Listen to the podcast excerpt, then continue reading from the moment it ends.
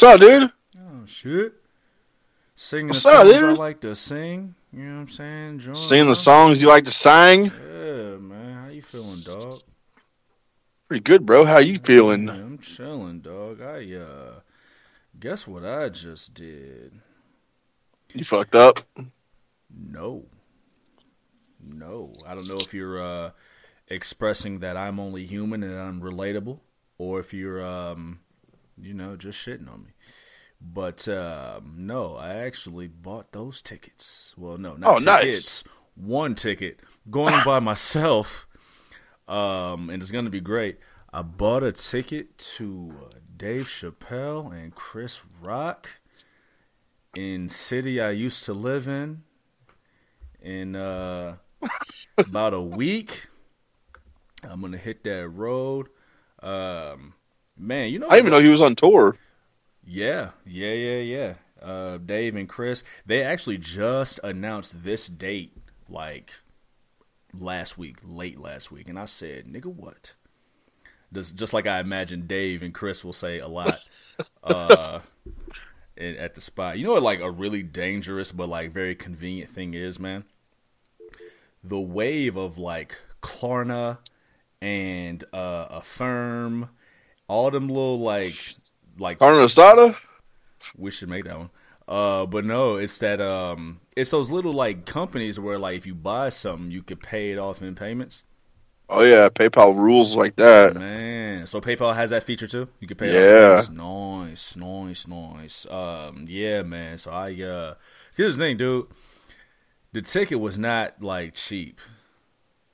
Like Where I mean, like, as it is it at a big place or is it a small Yes. place? Okay, it is at like I don't know, look it up, but yeah, it's like A the theater. main arena. Um, oh shit. yeah, like where where one of their uh like professional teams play. Like Oh, shit. Yeah, so it's a it's a it's an arena. I would not have paid this ticket for just one of them. However, Both. it's Dave and Chris. So Yeah. Hell yeah. yeah. And this is a dead ass bucket list item. Like if I were to sit and make a bucket list, I don't I don't know how extensive it would be. I don't know if I'm that kind of dude, but like this would probably be on it. Uh, I thought you've seen Dave. I have not seen Dave. Gotcha. I have not seen Dave live. Uh, I've seen Mike. I've never really- live. I've never really heard you speak about Chris, so I didn't even ask about him. Really. I fuck with Chris Rock, man. His um, and I haven't watched in years to be able to give any kind of um, like callbacks to it. And this is funny too for those who listen to the best of, where uh, around that time of year we're stand up guys, um, because we're stand up guys. But um, his last special, I don't know if his last special, but Tamborine a few years back, that one was really really good. I haven't watched that in years, but it was really really good. Um, and hell, listen, Chris Rock got smacked by Will Smith. Don't know if y'all remember that. Just about ten months ago or so. Um, so this being a show where cell phones and video footage is not allowed, hmm I imagine Chris is gonna be pretty vocal. Oh yeah. Yes, sir. Aren't Uh, most of those comedy shows like that though? Like, I know Dave especially is. Mhm. Um, because why is that? Because I mean, listen, you remember you remember how Bill Cosby got found out? At least uh, the the spotlight got put on him that he was drugging women. Besides, like I don't know how he got women found out. Well, Yeah, you remember Hannibal Buress? the name sounds familiar. Yeah. Well, Hannibal Buress made a joke, and it wasn't even a joke; it's more like an offhand comment about Bill Cosby being disgusting. Um, yeah, just kind of an offhand comment about Bill Cosby drugging women, and someone recorded it, and it just caught wildfire. Uh, Um, along with that, I mean, you know, how stand-up comedians feel like they're under fire, that they can't say what they want to say. So if you, uh, if if a tree falls in fucking Brooklyn and you're in uh, St. Louis, did that motherfucker fall? You know what I'm saying? If- true. If, Dave wild out on stage, but it ain't no video footage, did Dave wild out on stage? You know what I'm saying? So I imagine he'll be smoking on stage while I catch a little bit of secondhand smoke, courtesy Dave Chappelle. Um, I imagine that's some top top shelf secondhand smoke. Long Um, Newports. Yes, you know what I'm saying. um, but yeah, you know, lucked up. Like I said, they announced this date just got out of nowhere within the last uh, last week or so, and after this, they're going overseas. Like this is one of their last American dates. Um, so like, kind of just had. Do yeah. Had Hell yeah. it, you know what I'm saying? Um, that's been the wave, dog. Like I've been really loud, really loud to you and the people I love about like, yo, I want to live more. Yep. And so like I went to the AEW show Dolo last month. Uh, I went to AEW show in June for my birthday. Um, there's some stuff I'll tell you about off air that I've been doing. Um, yeah, man. So it's it's that season, especially because we talked so much, you know, about maybe not this year, but like we've had the seasonal depression conversation. Um, we've had the one life to live. You got one you take care of your you conversation. So I want to be that dude who practices what he preaches. Um, I just. I don't think I told. Maybe I told the story. I probably did. Is this our first time recording this year? No. Yes. We recorded before New Year's Eve, didn't we? Oh shit! Yeah, yeah, yeah. Uh, the best of. Happy New Year's, dog. Happy New Year, dog. Hell yeah. Um, how was your New Year's? I didn't do shit. Just hung out? Yeah, Yeah. Yeah. because I mean, yeah, it was on Sunday, so Saturday night. well, yeah, yeah, but New Year's. Well, yeah. I didn't- Maybe like, you know, New Year's Eve, how'd you ring it in and shit? yeah, no, I just what did I do? I just played Call of Duty. I think, yeah, that's all I did. I bought uh, I bought FTA tickets for next year. Nice. They went on sale right at midnight. Living. I got me uh. Sorry. I got me a uh, a campsite reserved. Hell yeah. So like I'm like camping like right where the stages are. Hell yeah. So like I don't know how much I'm gonna like it. Ah, cause yeah, true. It's right there. how far away do you usually camp? Like, how far is that? Like probably like a quarter mile Usually up Okay. up a hill. okay. That's like this. Like like the hill is like this, bro. It's terrible. yeah. I mean, walking up that bitch with a backpack full of beer. Like, dude, even walking down that thing with a backpack full of beer is bad news. yeah, yeah, yeah. But yeah, this year I said fuck it. I got a, I got a. They call it a rest in peace site, which ain't gonna be no peace down there. That sounds like an Um, awful name to name something. Yeah, I Yeah, know. That sounds awful. But like, they give you a TP there. You got to set up air mattresses, electricity, Okay. shit like that, grilled, uh, picnic table. Okay. Playboy. Yeah, Yeah. Um, the reason I brought up New Year's, I was talking about like living and you know, uh, it's it's wedding season is slow. It's now bridal show season, so there's less shows, less weddings have to fill in.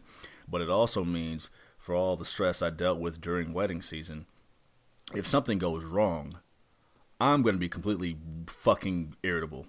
Like there should be nothing going wrong, right? Mm-mm. So New Year's Eve, I had nine weddings between the two Dickheads. had. Yes, fucking that dude. Yeah, yeah, right. Like you get married on a holiday. bro. It's arrogant as fuck to say, "Yo, this is what you guys are gonna do with your holiday," right? The combination of what's shitty do. It's New Year's Eve, and it was on a Saturday. Y'all better not be coming to my New Year's Eve parties ever again and celebrating your fucking anniversary at my U- New Year's Eve party. Fuck your anniversaries, bro. So between my two cities, I had nine weddings. So I was tied for busiest person as far as the weddings go. I had a DJ. God damn it. Damn it. I had a DJ who I like to get everyone's gear together the night before because if something happens the day of, I can I can manage it better. He was seven hours late to pick up his gear. That should have been my first warning. Seven hours. Seven hours, a whole lot of shit communication. I trust his in, I trust his intentions. I don't trust his communication.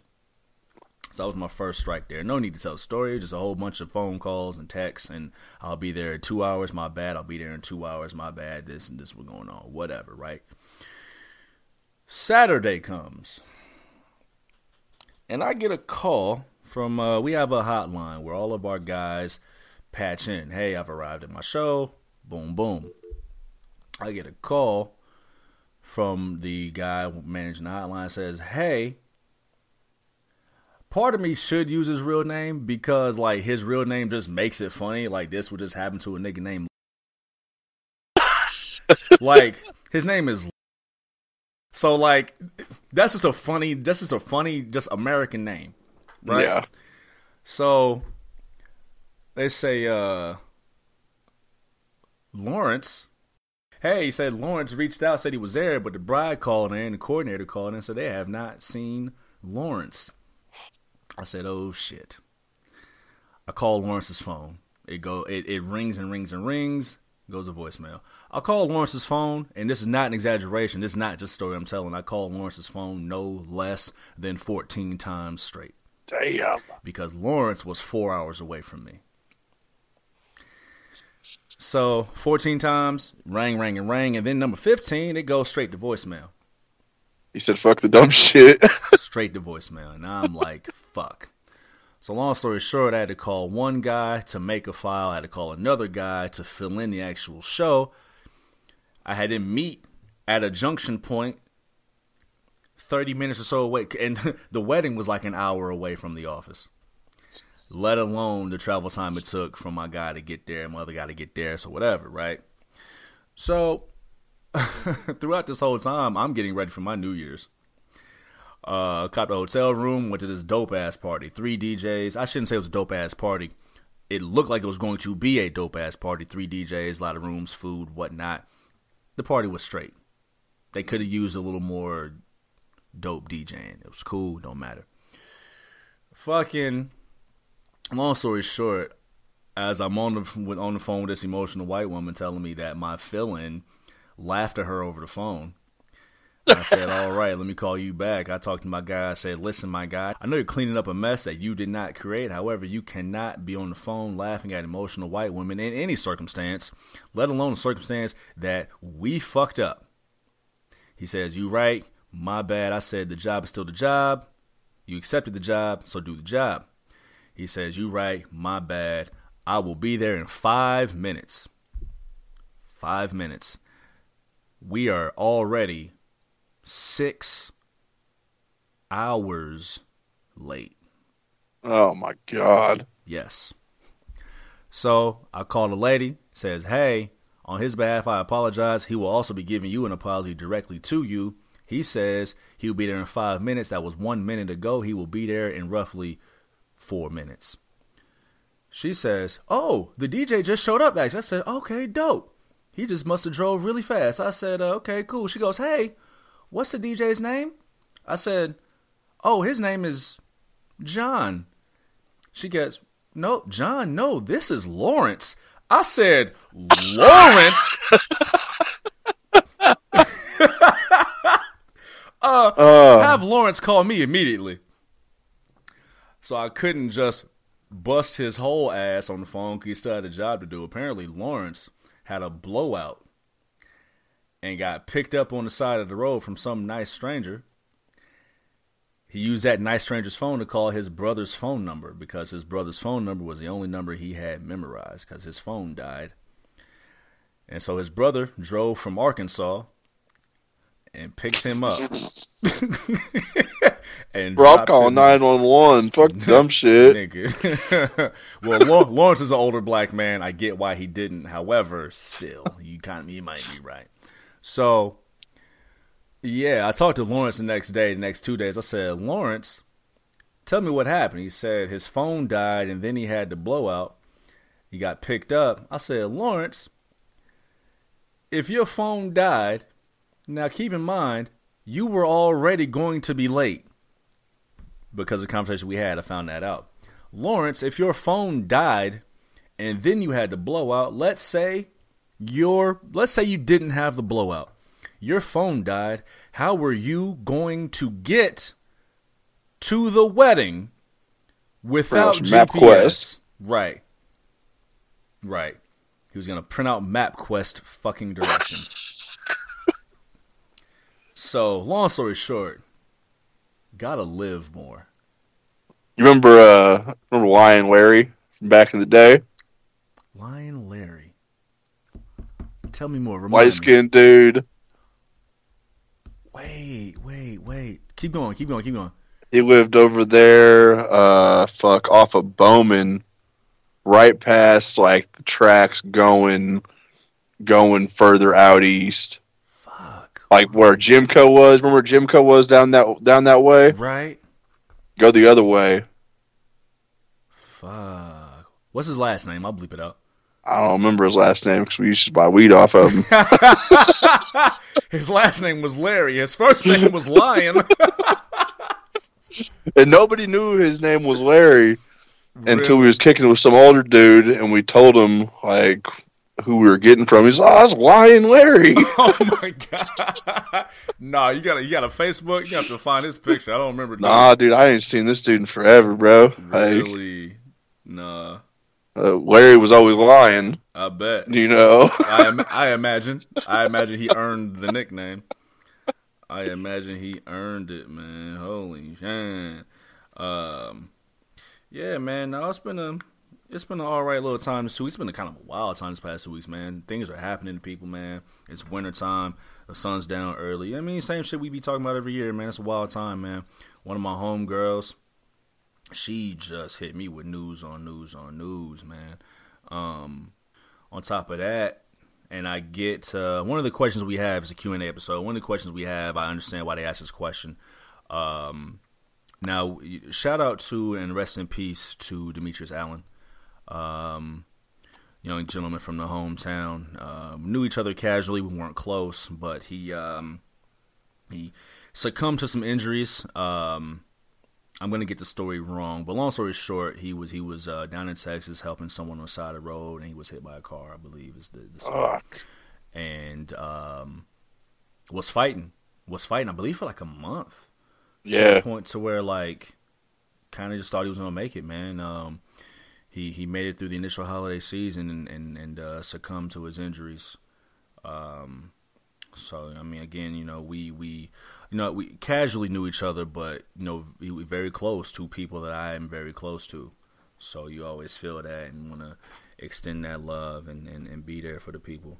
Um, rest in peace. Um, yeah, man, it's been a wild time, dog. I uh shredded my tire. I didn't pop it. I shredded that motherfucker. I completely obliterated that fucking thing on the way to a four and a half hour drive.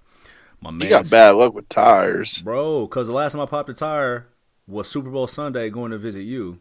Yeah. Missed that whole game. And still took about the same amount of time uh, fixing that motherfucker too, man. My, Yeah. my car fell off the jack three times.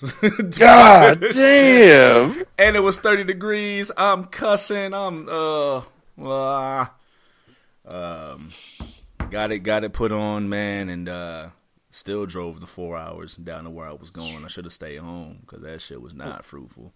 Nah, dog. Fifty man. four hundred miles on a spare. Uh uh I'm him, dog. I got to be I got to make that shit shake. Uh, people was relying on your boy. You know what I'm saying? Relying on your boy. Reline Larry. You know what I'm saying? you know? Um, I got uh I got recognized the goddamn grocery store the other day. How you feel about that, man? Because your your town is not large. Nah. It's So not. how do you how do you how you feel about that, man? Because like you only got like 27 people in White County. Yeah, like well, like I guess everybody at work found it. Uh, And like I ain't tripping on that because like I mean I posted on like everything else too, you know. But like yeah. Never really told too many people about the TikTok. But yeah, no, I was I was at the I was grocery shopping last Saturday. you know, just doing my own thing. Like, whistling and shit, yeah, man, I'm trying to get the fuck out of there. I you know. feel you. And I see this dude. I'm over there at the meats. You know, looking looking what I'm gonna grill. Yeah. And like I see this dude just looking like he's leaning over his cart, just like looking at me. How old is this dude? Like, what's his age? range? he's younger than me. I'm gonna Okay. say he's like 20, okay. early 20s probably. Word. And I'm about to walk past. Him. He goes, "Hey man, you uh you do TikToks? Oh my god. hey man. hey man." He said, "You you got that you got that white pit bull and you shotgun them big dumbass Oh beers, don't you?" my god, them big dumbass beers, don't you? Holy I said, "Yeah, that's that's me, man." He said, "Fuck yeah, man, it's so tight." Fuck, dude. Can't even go to the goddamn Walmart no more, you know? Can't, bro. You're fucking done, son. You can't go nowhere. you gotta get your shit, uh, your groceries delivered to you. Man. I don't know how I feel about all that. Like people picking up my shit and seeing what the fuck I like to eat. I never You know what I'm that. saying? I never thought of that. Mind your business. That's so funny because I because like maybe I eat some shit, maybe I be eating some shit. They're like, damn, I never had that before, and then I go there and it's all fucking gone because they bought it. Fuck that. Big Ren fucks with Vienna sausage. Fucking That TikTok guy eats those. I'm you gonna too. saying? Fuck. I had Braunschweiger in years. Hey, hey, we got a roll in the fucking fridge right now. my God, dog, dog. You ever had cooked Braunschweiger? Yeah, bro. Maybe I had it bad because I had a wedding last week. They I had was- that shit there. I was it, it tasted like Braunschweiger, but like cooked. And I dead ass almost grabbed the mic and said, "Yo, whites, you're fucking bugging." oh, dude. Oh man, I took a bite and a half. I said, "Nope, nah, nope." And I'm not a picky eater, and I fuck with Braunschweiger, but. No, this shit was some fucking street That- meat, dog. I wasn't fucking rolling. I wasn't fucking rolling, dog. No, Like, no, I, I can't imagine they'd have that at a wedding. I don't know. bro. Yup. That's what it tasted like. It tasted like just bad Braunschweiger, dog. I just, mm-mm. Mm, chinga way, my guy. Like, what kind of wedding was this? Dwight's. Regular, regular old. regular old standard. You know what I'm saying? What? Dwight's. Um, nah, man, just regular roll. And yeah, man, nah, I was They must have that off-brand shit. dude street meat Yeah. because they had a whole like decent chicken breast, but no, they had like Braunschweiger and like, I, it it was like hard grits, like the Braunschweiger, and then like so they had potatoes, asparagus, chicken, but then there was like Braunschweiger, and then there was like this like it looked like mashed potatoes. It kind of had consistency of grits, but a lot Some thicker, a scrapple. little hard, some scrapple. Nigga, it might have been scrapple.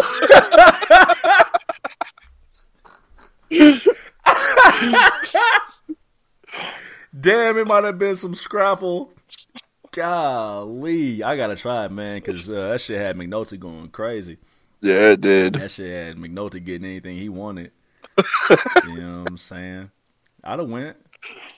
Yeah, went. definitely. You know what threw me off though? Cause like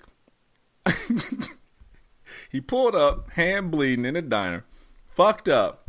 Said, "Hey, shorty, let me. Can I get some scrapple?" She said, "You got anything you want, right?" And then they just, cause comedic purposes, you go to the cut scene of Just them cut. fucking, right?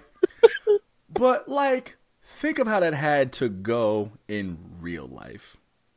Like, Traumatic. like she had to get off work, right?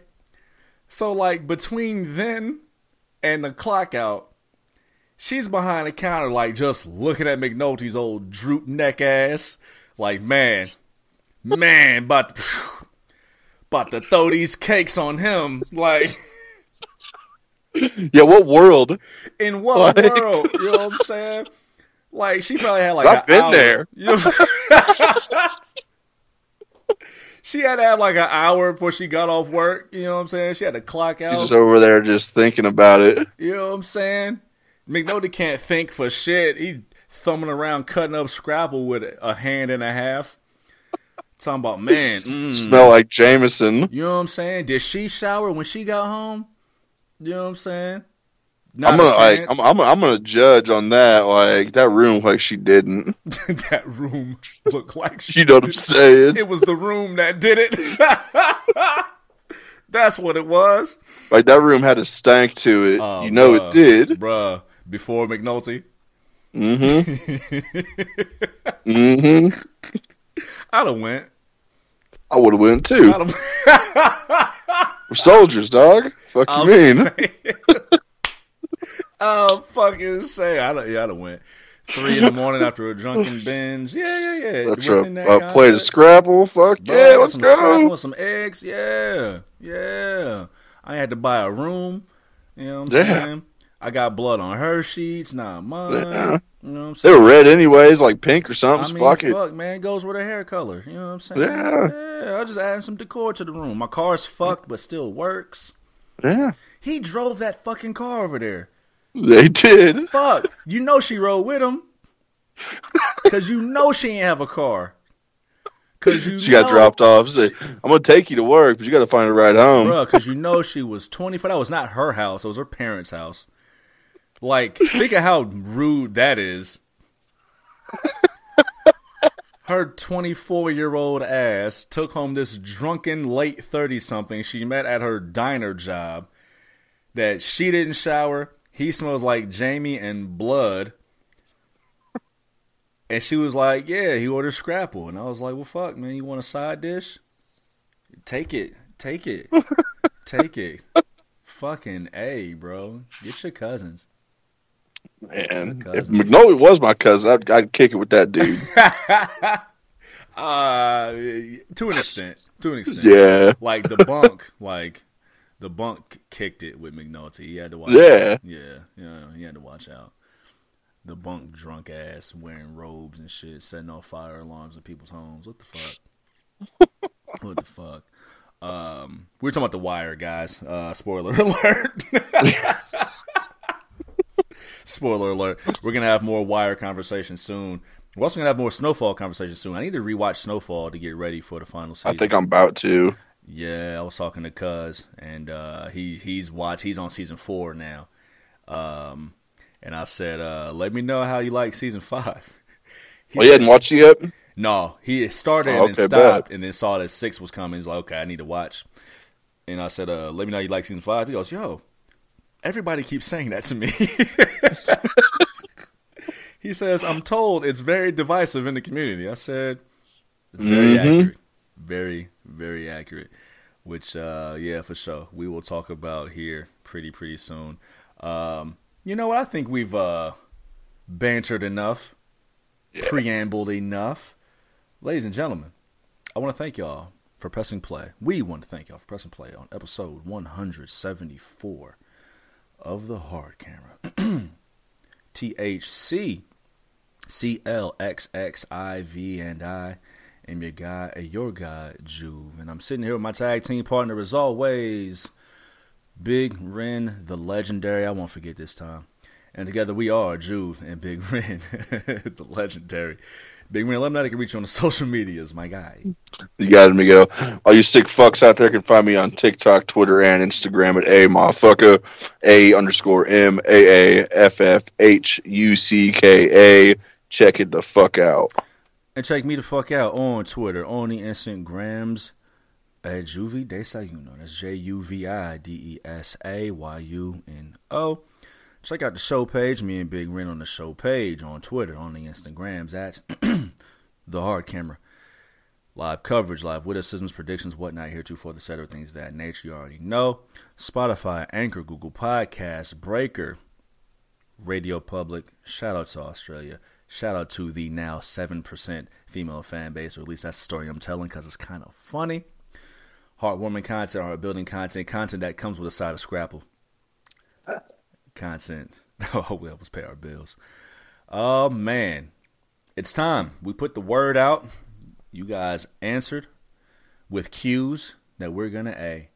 It is the all Q&A number six. Q and A six. We guys, uh, we guys, we asked you guys to uh, shoot us some questions over.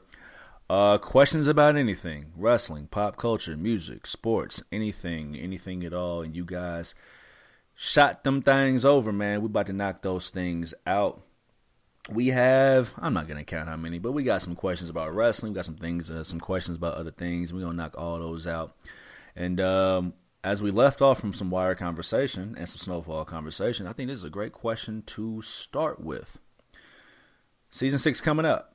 February, whatever it is, right? But Twenty second. nice. Does Snowfall have a chance to beat The Wire with this upcoming final season? Breaking Bad, The Sopranos, meaning can it beat Breaking Bad? Can it beat The Sopranos? Big Ren, start us off, man. What you think, player?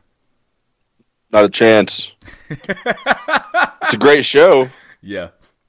Uh, the last season kind of fucked it up a bit, Mhm. but uh, no, not a chance. Um, that like the storytelling was different in season? those shows. Well, no, in those other shows, I Gotcha. feel like Yeah. you know, I mean, I mean, I still watch The Sopranos. I actually just started it over Word. the other day. I gotta stop So- playing and really dig in. but yeah, I just, I mean, I love Snowfall. I've watched it two times all the way through. I mean, to where it's at. So, Nice. but I don't think it'll ever be up there compared to those Yeah. three shows. Got you. Now I know you mentioned the storytelling aspects. What is it, you know, specifically that kind of puts it on that that second shelf compared to the other storytelling wise? I feel like all the other shows kind of stayed the course, and Snowfall. I think it was just with the season five. Bodies, bodies, kinda- bodies, bodies. Yeah, kind of threw me off a little Yeah. bit. I feel you. Yeah, like if season five hadn't came out yet, and we're and you're asking me this question, I wouldn't have said shit about the storytelling. Mm. I hear you. I hear you. So I've not watched Sopranos, of course, um, which I've which I've been vocal about. Not because I don't want to, just because you know I just I just haven't. Um, Breaking Bad, I've been very vocal about. Breaking Bad is a great show, um, but it's also like, to be very frank about it, it's it's it's it's weeds, but like Cranked up. for white men. Yeah, Yeah, like it's the exact same as Weeds. For those who uh, to to recap, uh, Weeds was a show on Showtime, um, created actually by the creator of Orange Is the New Black, about this uh, suburban wife, suburban widow, I should say. Uh, she just lost her husband. She fell on hard times. How am I going to find this money to keep living my suburban lifestyle? Uh, so she begins to sell weed, and uh, hijinks ensue. Um, she see that whole story to me. My bad. no, go ahead. What do you mean? That whole story to me, man. Like, you ain't gonna. I mean, like, how the fuck you just gonna roll up and like give me these pounds? Like with meth, you could always cook it. You can Yourself. Make, it, make it yourself. I feel that. Yeah, I feel that. Yeah, but you still gotta find the clientele. True. but- Yep. Yep. Well, hey, the the this man, the benefits of being a sexy white, being a sexy white, you know, um, because I mean, listen, her hijinks were very familiar to. to to, to Walter White, minus the sex appeal. I mean, she, you know, used used them, uh, used them them pancakes to get pretty far, but she also used like her natural intelligence to get really far, uh, and also to get out of situations, and also to ruin a few fucking lives. um, so yeah, the similarities between the shows are very, very parallel. Suburban parent falls on hard times, sells drugs to the community to uh, to to live the lifestyle they want to live. Um, ruins a lot of lives in the meantime. Makes enough money to get out of the life, and still stays in the life because they're Hell yeah. fuck and can't find a way out of their own way. Uh, Walter White, we make a lot of jokes about it. Uh, Walter White is like the quintessential egotistical white man who can't get out of his way. Um, No. Actually, he might be second shelf compared to a white man we're going to talk about a little later on. Cliffhanger. um, so, to answer the question, uh, hell the fuck no. So Snowfall isn't going to beat uh, The Wire. And it's not even to beat Breaking Bad. I, again, I can't speak to The Sopranos, but again, yeah, the storytelling style, the episodic television style of of, of, FX, of A and E, of just regular network TV lends itself differently to like a USA, sorry, not USA, uh, an HBO show, a Showtime show. Um, but I got a question, right? Here's th- and this question is going to give one reason as to why Snowfall won't beat The Wire. How the fuck did that tiger get out the cage? See, it's part of season five, man. You know, How the fuck did that tiger get out the cage? I mean, animals are pretty smart, but like, The tiger ain't got no thumbs, Ren. bro, I seen a video today I seen Of a one dog. recently. Okay, of a dog getting out of a cage and using his tongue to flip the latch. nice, nice. You know, I did watch a video of a cat who opened a door, but like it, like it wasn't like a knob. Like he had to press down on the handle and open it Mm-hmm. up. Had they at least like showed us how the tiger got out of the fucking cage, maybe, right? But also, how'd the tiger know not to kill Franklin? Why did the tiger kill everyone else except Franklin? Why did killed its owner. killed its owner, but not Franklin. What? Not the protagonist. You know what I'm saying? How did the tiger know to just wait in the weeds and the bushes while all that shit went down? It ain't like like it ain't like they just they just showed up. They were there for a rather significant amount of time. Yeah, The tiger just waiting in the bushes. How did tiger know to just wait in the bush? Tigers don't just wait in bushes, especially at its own house. I mean, they might wait in bushes, but here's the thing: the tiger didn't know it was in coming. bushes. You said what? I think they'd be waiting they in definitely bushes. waiting in bushes, but like, come on, you know what I'm saying?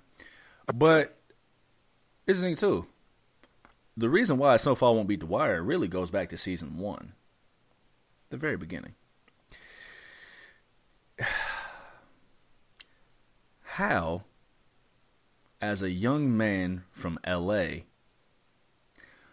do you get to walk through Oakland? How far is LA to Oakland?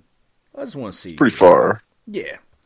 Um, five hours and 57 minutes. That's pretty far, bro. So, as a young man from LA, now I don't say which part of LA, don't say which part of Oakland, it's still far. How do you get to walk the streets of this foreign place with bricks of cocaine in your backpack and then happen upon some strung out white girl in the back of an abandoned Black Panthers office,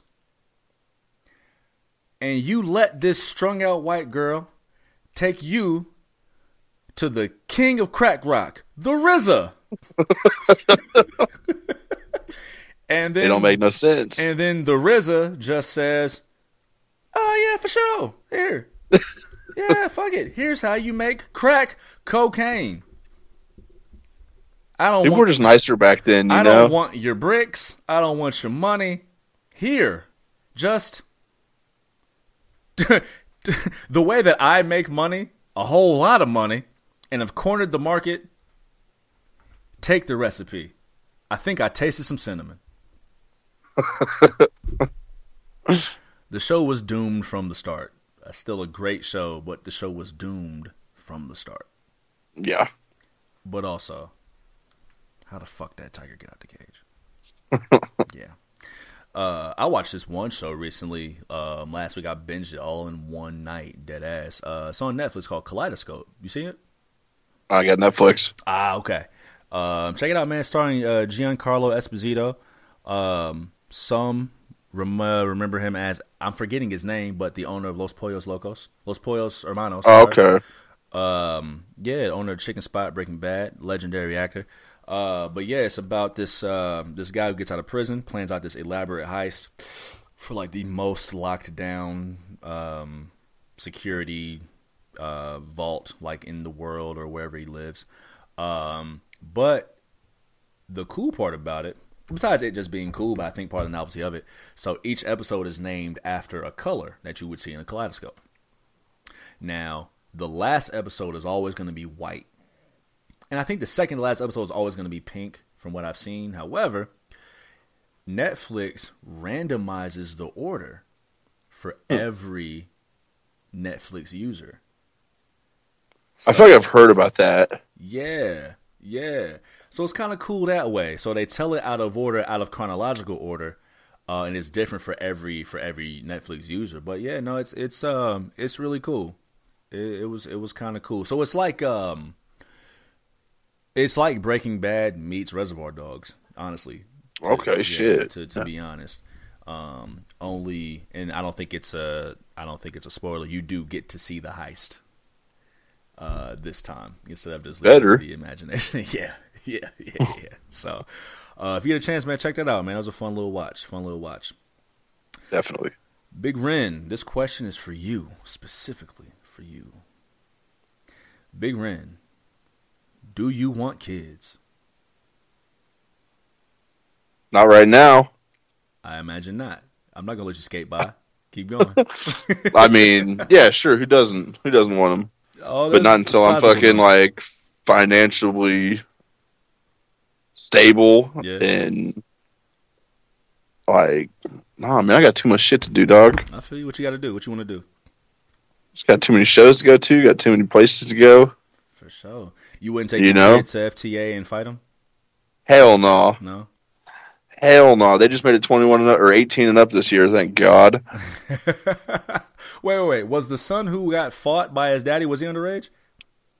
No, he was like 18. Oh, okay. Got you. Yeah. Got you. Got you. Got you. That dude's banned though. I remember you told me that. Yeah. Yeah, thank God. yeah, nice. I remember in college when I first got there, you had to be 19 to get into the bars. Um, so I guess that one year of extra cents is gonna stop the white dudes from fighting inside the club with the lights on. I don't know, throwing throwing stools. I don't know. I don't know. I don't know. Um, financially stable. we got an age range you're looking at? No, No. but like not like too old. Shit, can't be some old motherfucker having a toddler running around. Hell no. All that wisdom. maybe you maybe you find yourself a young one. She'll do the running around while you uh, shotgun beers and put food on the table. That'd be the coolest thing ever. Hey man, stay. Hey, listen, listen. Barefoot and pregnant, like you like them, You know? like you like them. Hell yeah! Would you adopt? If like, Yeah. if society would would allow you, because you know, That shit's expensive as fuck though too. well, kids. Period. You know. Yeah, man. Like, buying a kid is that's funny. That's all adoption. oh, like, I I bought mean, me a like, kid. Yeah, like, yeah, I went and bought this one motherfucker. Yeah, yeah, yeah. The nice, safe, legal way, not the uh, Wayfair way. I Forgot about that. yeah, no, I mean, like, I got, I got a dog right now, dude, and that motherfucker. I mean, like, he's expensive too, you know. So I can't even imagine right now. I feel that. I feel that. Well, nah, man. Streets wanted to know, man, if you wanted to have you some babies, some little, uh, some little mini Rens, some Eventually, Renitos, if you will. Yeah. some little motherfuckers, Yeah, I wouldn't mind being an uncle to them babies, dog. little motherfuckers running around. I get fascinated watching my guys have kids. Just the fact that they Pretty cool. It is no, it is. It is pretty cool. Like watching them kids turn into like whole ass people. But just like Yeah, man. Like shit, I'm going to and he don't know that I'm coming, but like my guy um uh you're a guy too, but his his uh his son is turning two. And listen, this little nigga is just like his daddy. Like destructive. Like yeah. See, I think I don't. I, I think I don't get invited to those because I think people are just thinking that I'm just gonna be shotgunning beers the whole time. and like, They don't know how to party. it was honestly, it was honestly po- probably the baby shower incident That would do it. that people are like, nah. That would probably that would probably do it. You shouldn't be getting into fights at baby showers, dog. Only happened once. Only the once. How many times does it take, Ren? I mean, like, it can only happen once, right? Nigga, do you know anybody else who's got into a fight at a baby shower? I've heard stories, you know, about people online. Yo, that was a last baby shower too. Oh man. Uh, I don't know. Eh, That's not. I don't know. It's not weird. I was gonna say I don't know if people think it's weird to have no kids and go to a baby, go to a birthday party, but nah, man, I'm there for the support, man. I'm there for the support. It's like, I'm just like, I'll be like Kenny Powers at at his son's birthday party, Tell that story. smoking weed out front, just drinking SoCo. Oh my Just getting pissed drunk, buying him a PlayStation, so it's good for his eyes to view upon. to view upon. The HD, Yo. the Blu-ray is better for his eyes to view upon. Nice, nice, nice. Had did you watch the second season of Righteous Gemstones? Oh yeah, They really up the gay, don't they? yeah. Yeah, it's a lot of it's a lot of like bodybuilders and dicks and ass. Yeah, that's that's in there. They really like they really did the most. Here's the thing, I'm okay with like I don't care, you know what I'm saying? You like who you like, but like the gratuitous like it they it, it lost some of the like a lot of the, the hilarity of the first season was based on just like the style of humor. Yeah, it felt like this season it was like, oh, let's just show some dicks, a lot of them, a lot of dicks, and up the up the gay factor, and not like healthy heterosexual or homosexual relationships. It was just let's just show you some dicks. I don't know, was, uh, you know, whatever. Uh, Big Ren, what are the five ingredients that make you you? what like ingredients? Like, what do you mean? You tell me. Like spices and shit? Like, If uh, if oregano is one of the five ingredients that make you you, you know what I'm saying? You know what I'm saying? I mean, like, I don't know, fucking meat and potatoes. It's one and two. Okay. It's an ingredient, you know. Mm-hmm. I think. I mean, some beer, Okay. some some heavy metal music. Okay. Um, and that's that's four. So I can't tell you the fifth secret ingredient. Get the fuck yo eleven herbs and spices looking ass. Get the fuck. Okay. Um. Love. That's not. That's one. Got a lot of love in me. Um. Headstrongetness. I'm a headstrong, get head ass nigga, man. Um, that comes with a lot of. Uh, I mean, that comes with the journey, man. A lot of loss, a lot of figuring things out on my own. So headstrongness. Um. Uh, well, I guess stubbornness would be the same thing as headstrongness. Um. Mm, composure. Bubbling intensity. Yeah, I'm just gonna go ahead and steal all yours. Got you. Yeah, I got you. I got you. I know you. I know you. You know me. Yeah, man. Um, what's my fifth one? What did I say? Love, stubbornness, composure, um, bubbling intensity. Ooh. Ooh. And um je ne sais quoi. Little je ne sais quoi. A little I don't know what. That it factor. Just something, you know what I'm saying? Something that draws you to, man. Boy just got a little bit it factor. you So know what I'm that's that secret ingredient. You know what I'm saying? Yeah, only I'll tell it, you know? Yeah. uh, that was a fun question. Uh, let's see, let's see. Where we go? Um, I don't know how to answer this yet. This is fun. Um, what is the least manliest thing about you? I was thinking about this shit. Like, we never think like, like, like what? Like, I'm gonna be sitting down one day. Like, what's the weakest thing? what's the weakest shit that I do? you know what I'm saying? What's the weakest shit I do? That's funny. I mean, like, on like most unmanliest thing. Mm-hmm.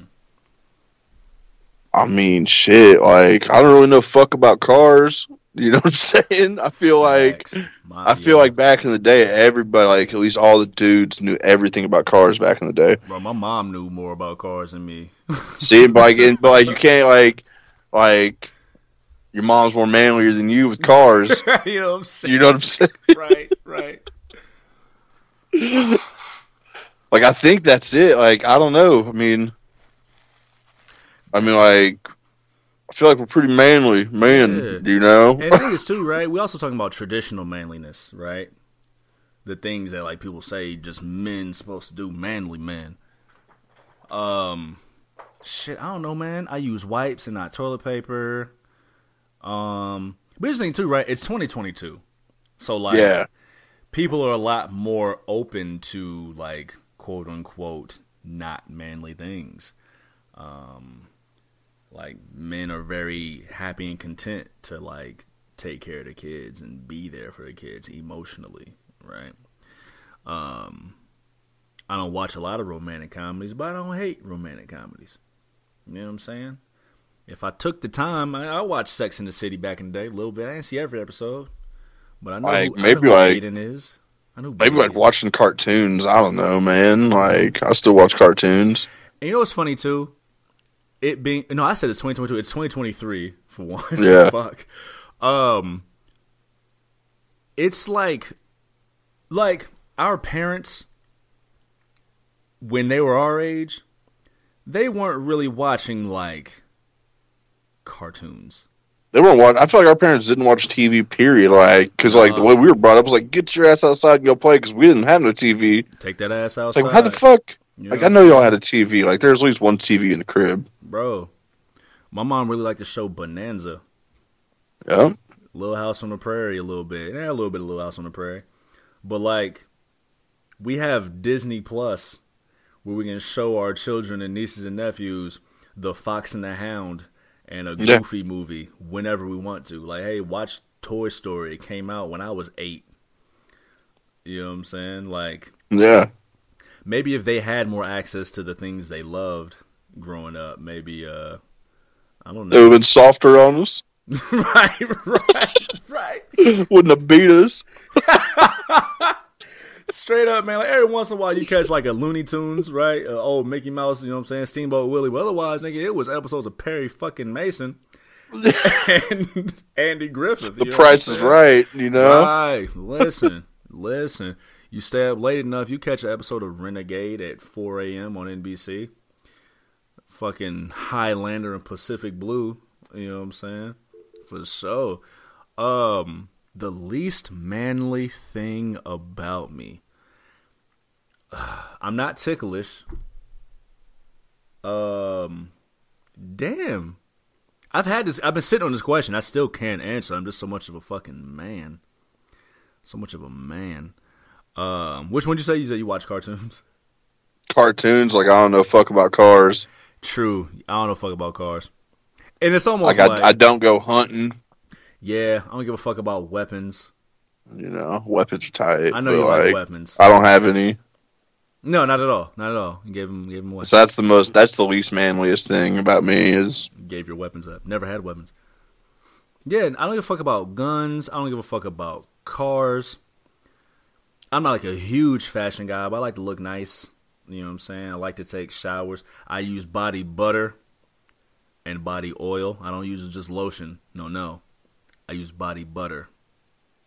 And actually, I just bought this. I'm not going to say the name of the company. However, it's a uh, a battery operated face scrubber for exfoliating and cleaning your face and clearing your pores out. It's battery operated. Comes with a charger.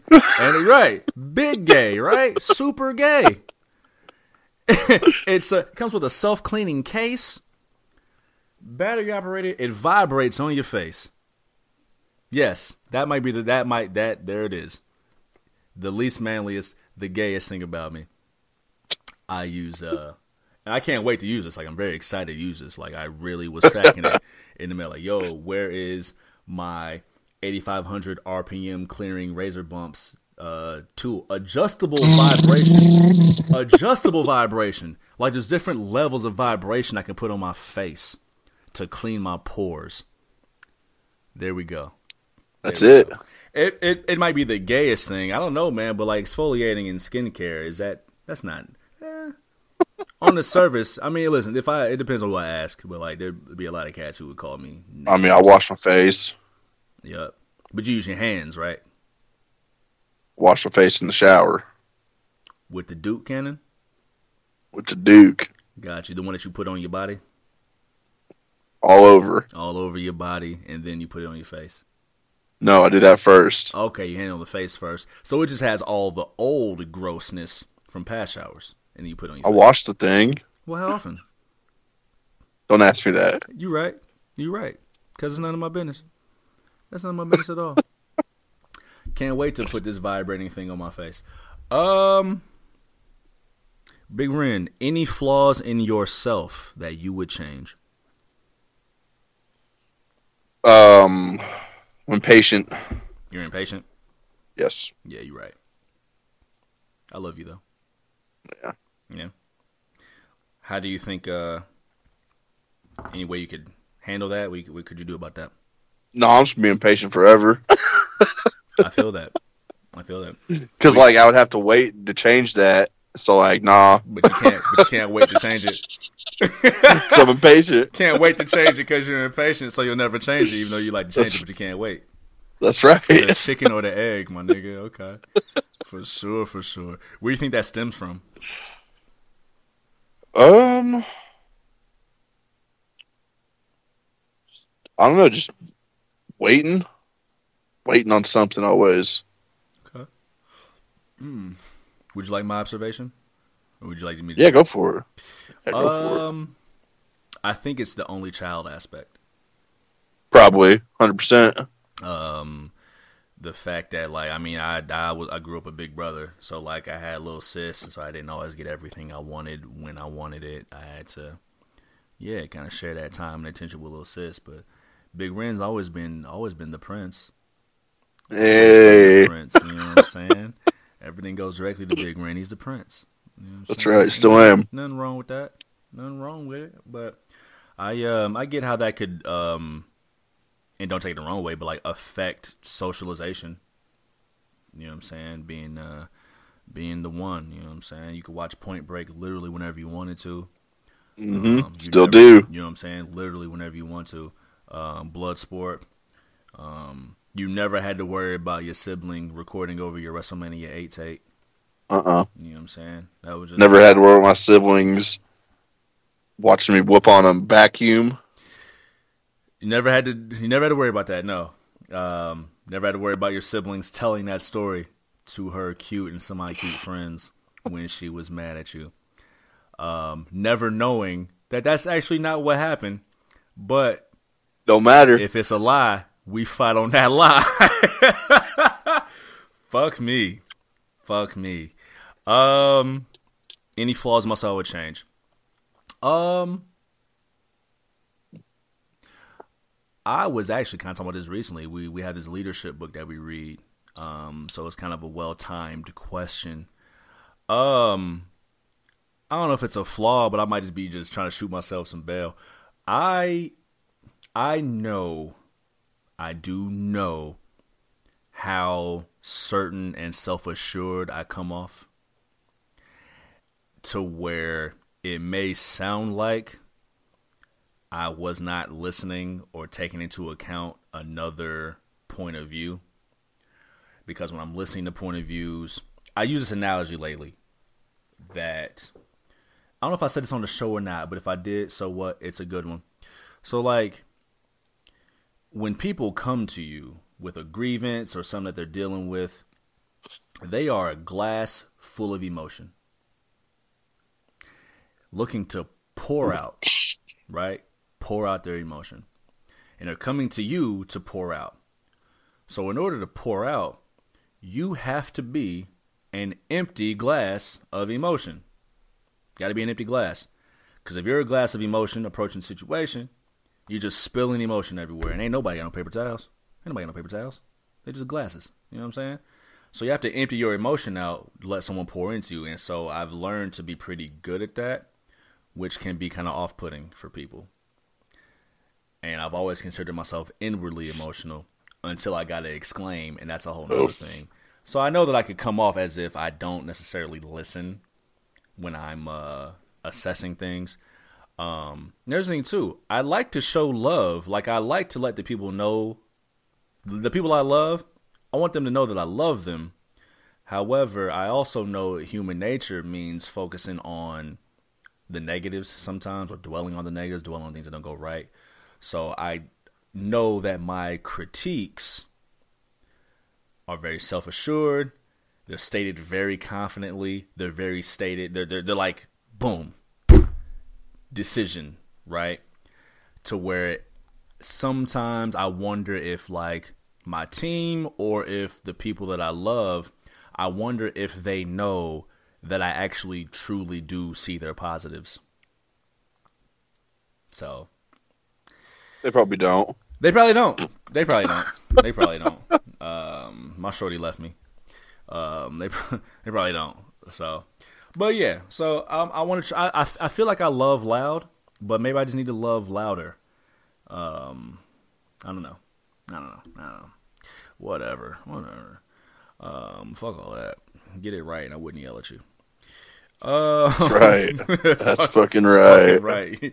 Get it right, or I wouldn't yell at you. Um, hypothetically, if I, I mean, someone was a, was going to quit rooting for the Jets, I mean, their favorite team, which team would be a good team to start rooting for that won't give me, I mean, someone heartache and pain year in and year out? I've got no answer for this because I like the Bears. I feel you. I feel So I mean, my heart's been broken. I feel oh, you Stays broken. jaded. You got No, I don't give a shit about it. Heart used to be, yeah. I don't give a shit about sports that much, honestly. But I mean, like, Mm. yeah, like, I mean, if I'm watching the game, I'll sit there and talk like what I would have done better, knowing I'm just sitting out here drinking beer in the Yeah. garage. You know what I'm saying? Yeah, yeah, yeah. As we all are, Yeah. metaphorically. But uh, um, I don't know, man. I mean, can't be no just bandwagon fan, though. You know, Why? I mean, Why? like, I guess you can like, like Super Bowl or the championship games, shit like that. You know what I'm mm-hmm. saying? But like, I don't know, man. Like who you like? Yeah, cause listen, I've said out loud mad times, sports loyalty is overrated. Completely overrated. I use the analogy, hey, you go to a fucking restaurant and they put a hair in your fucking risotto, like you don't get anyone who says, "Oh man, they just had a bad season, go back." You know what I'm saying? Yeah, they yeah, they fucking pissed in your soup. Go back. You know what I'm saying? sports are like sports is the only area of life where people like cheer staying loyal to a fucking loser. Right? Yeah. When Shorty is dating the fucking loser and she just won't leave him, all her friends are like, "Uh, you need to leave him. Uh, nigga, smell like French fries, right?" Like, sports is the only place in life where people are like, "Yeah, loyalty. Keep rooting for a loser." Uh, no, people like winners No, I get what you're saying for sure. until they don't like winners. But that's weird too. Sports is weird, right? I'm a Laker fan. I say that I'm I'm, I'm a Laker fan, and I sat through the Chris Mihm, Smush Parker years, to where Kobe got his other two rings. I was like, yeah, let's fucking go.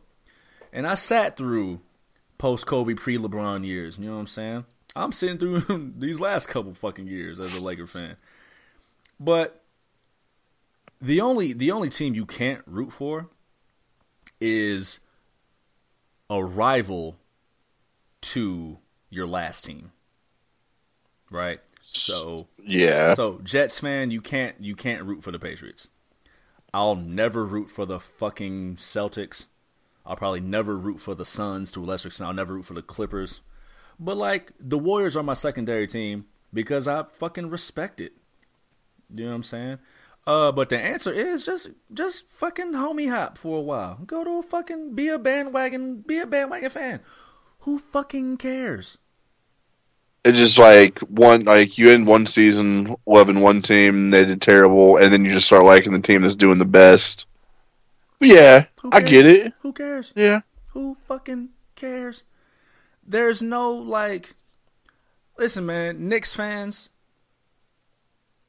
they done been through it literally forever. The Knicks they got to the no, did they get to the finals? No, yeah, they got to the finals in 99, the shortened season and lost to the Spurs. That's the closest the Knicks have ever been to anything important in our entire fucking lives. They got that ass stomped by the Bulls on a regular basis. They've been trashed literally ever since. They're doing well now, but like we'll see how these playoffs go, right? Yeah. Um you've earned the right to just go like somebody else. Like who fucking cares? Who fucking cares? I dig it. Yeah.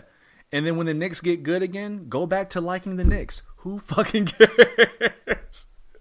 yeah, no, sports loyalty is overrated. I, whatever. I'm still a Laker fan, but like, if I if I want to be another fan, what you gonna do? Somebody, somebody, whatever. Um, kind of a tougher question, and uh, I was talking about earlier. You know, uh, again, rest in peace to Demetrius Allen. Um, this question was sent by uh, by close close friend of mine, friend of his, um, Big Ren. How would you want to die? Shoot me the back of the head. Fuck! God damn! what the fuck? How often do you think it is? I mean, not often. Fuck! You were very sure of that answer.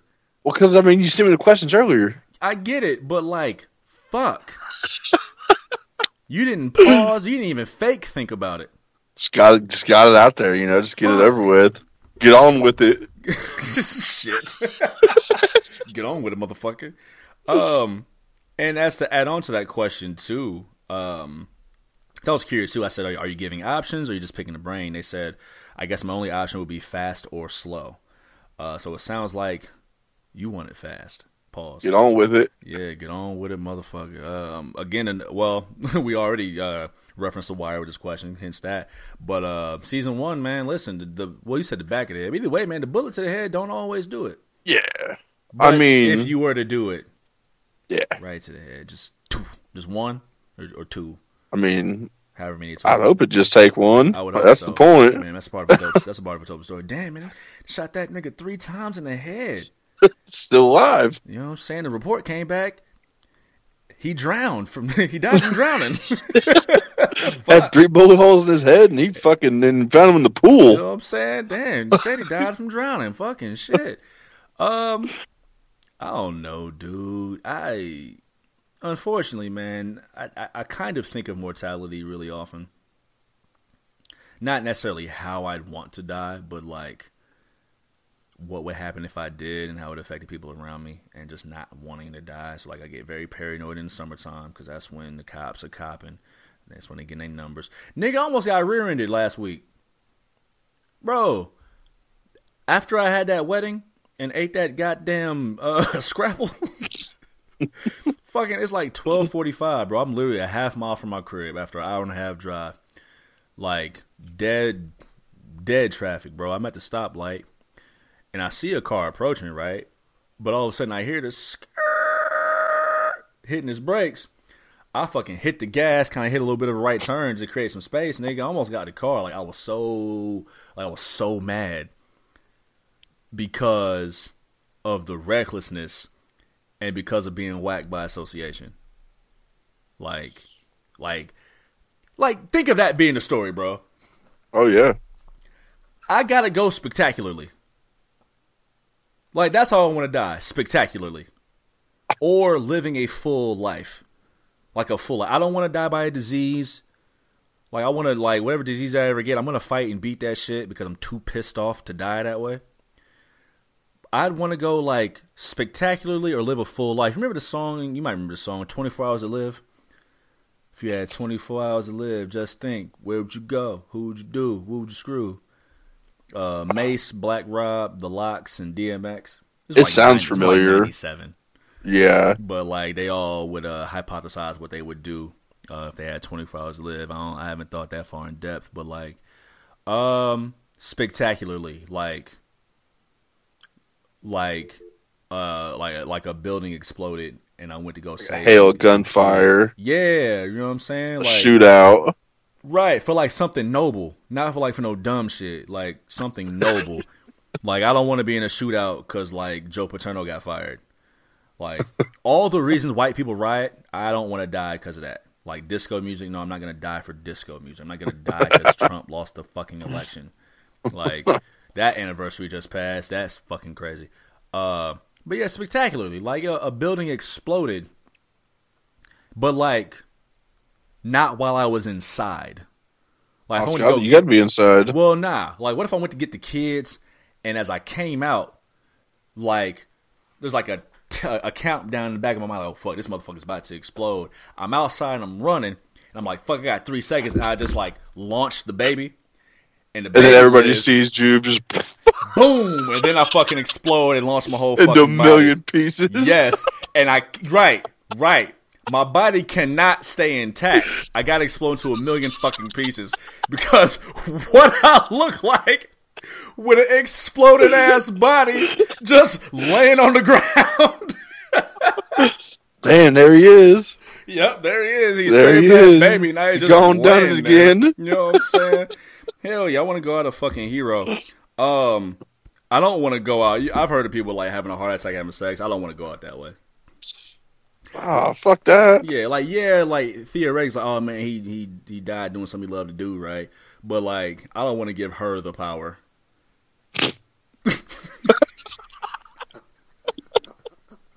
Facts. I don't want, I don't want that on her jacket. Like, I don't want her being able to fucking. She's got like she's got like a pocket. She's got a notebook. Just has like tally marks, Got another one. Got another stacking one. bodies. You know what I'm saying? You not coming to my service, looking down at me, smiling and shit. This, this pussy got another one. Hell no, no, no, no. So that's one way I'm not going. Um, otherwise, though, if I'm going early, I want to go spectacularly, doing something very noble. Um, or otherwise, after living a full, nice, long life, you know what I'm saying? I feel like I'm, feel like I fucking earned it, man. Fuck yeah, hell yeah. Um, interesting question. What do you think of Roland Barthes' The World of Wrestling? Come on, Ren. so, before you answer, just to give everyone an update, The World of Wrestling was an essay written by Roland Barthes in 1957. They were still fighting bears back then. Yes, yes, they were. For sure. What'd you think of the essay, dog? From what I could get from it, because That's a, vocabulary. that's a very valid aspect of that, but go ahead. yeah, because uh, I ain't seen some of those words ever. You don't know what ignominy means? You don't know what ignominy means? nah, dude, I don't. Okay. I don't. Uh-huh. Uh, that's all right. Though. I'll figure it out one of these It's days. all right. We got Google. Um, means public shame no- or disgrace, but go ahead. I feel like it was pretty spot on actually Yeah. about like the formula. What it is and how it goes. Yeah, Yeah. And, Um, like it still holds true to this day. I feel like a lot of it. a lot of it. A lot Yeah, of it. Um, Yeah. I mean, he nailed down the aspect that at the heart of it all, it is theater. yeah, he did nail down that aspect and kind of describing what a heel is. Um, a lot of it, I would listen. I would like a more up to date, modern version of it because, again, on one hand, it was the language of the time, but also he clearly was written by some kind of scholar.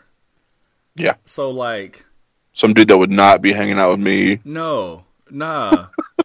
like the, the the kind of guy who uses big words unnaturally, just to let you Fucking know A. that he knows them. Like I use big words, but very casually, and like you could tell it's just like kind of how I speak. Like this guy really pulled out the thesaurus and was like, "How am I gonna how am I gonna be as fucking annoying as possible?" Ignominy, you know what I'm saying? Um, there was there was a bit of an outdated nature to it. Speaking to the 2023 wrestling fan, in the sense of there was one line specifically, and I wrote this down because he was comparing wrestling to a boxing match, and he said the logical conclusion of the contest does not interest the wrestling fan, and I could not disagree more.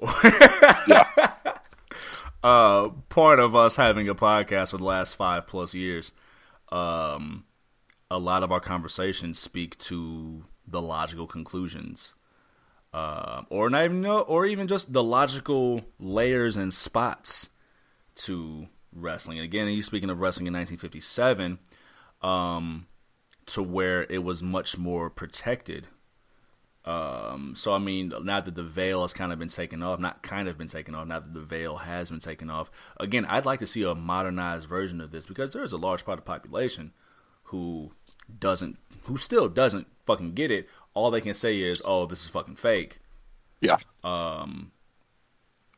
So addressing that, addressing that. So I, I, I wouldn't mind a nice modernized version of it. I mean, for the time, I'm sure it did the trick. Um, but again, you know that that was that was a big part of it. The logical conclusion of the contest does not interest the wrestling fan. Uh, yeah, it's a whole nother time. Tell Meltzer, tell Wade. Yeah, don't don't tell him. You know what I'm saying? Don't tell Juve and Big Ren. um, don't tell the countless other podcasts out here. We definitely care about logic. Um, and hear what Cornette's got to say about it. You know what I'm saying? Goddamn. Goddamn. Um, interesting read. You know, I like again. I, I mean, it's it's damn near well over it's over it's 65 years later. It's a whole another world. This is before wwe was a thing. Yeah. Um so whole another world. Um big ren what's your favorite gimmick match and why?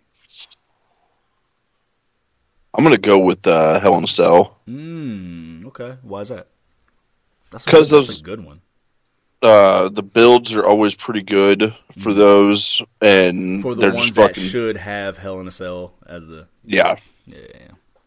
The builds are pretty good, or the ones that should be in there are always really good, mm-hmm. and they're just brutal fucking matches. I mean, I would. I mean, I read something recently that they're going to try to get away from having so many uh, gimmick based pay per views, mm-hmm. which I'd be fine with. And like if they just had a th- uh, Hell in a Cell at the fucking Rumble, that would be fucking sick. Mm-hmm.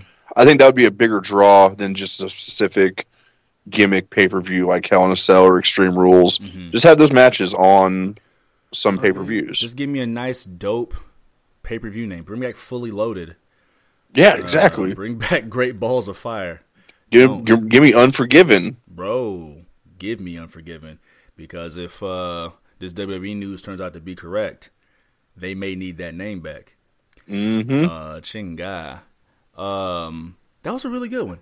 Um, I kind of ran through my, my, my Rolodex here. Um, I used to be a really big fan of last man standing matches, and I kind of realized it's kind of hard to build drama that way because a ten count um, is a little is a little different. Plus, selling isn't what it used to be. No to where you know, yeah, just the, the selling of certain moves and like yeah, the getting up at literal nine and a half is is a thing. Uh, the best last man standing match in my eyes ever was Chris Jericho and Triple H. Uh, ironically, at Fully Loaded in 2000. Um, that was the best one for me. Um, used to really be a, a really big fan of the ladder match. Um, I feel like it's a little overused now. Um, Second place for me, two out of three falls. I really I know what the first one is. Dig, dig. I really, I really like two out of three falls. I mean, when I play rock paper scissors, two out of three on shoot. That's how you really find who the better man is. No fluke. Yep. You know what I'm saying? Two out of three on shoot. Used to really, really like. Well, I shouldn't say really, really like, but like the Iron Man match. We are gonna get Bryan Danielson and MJF.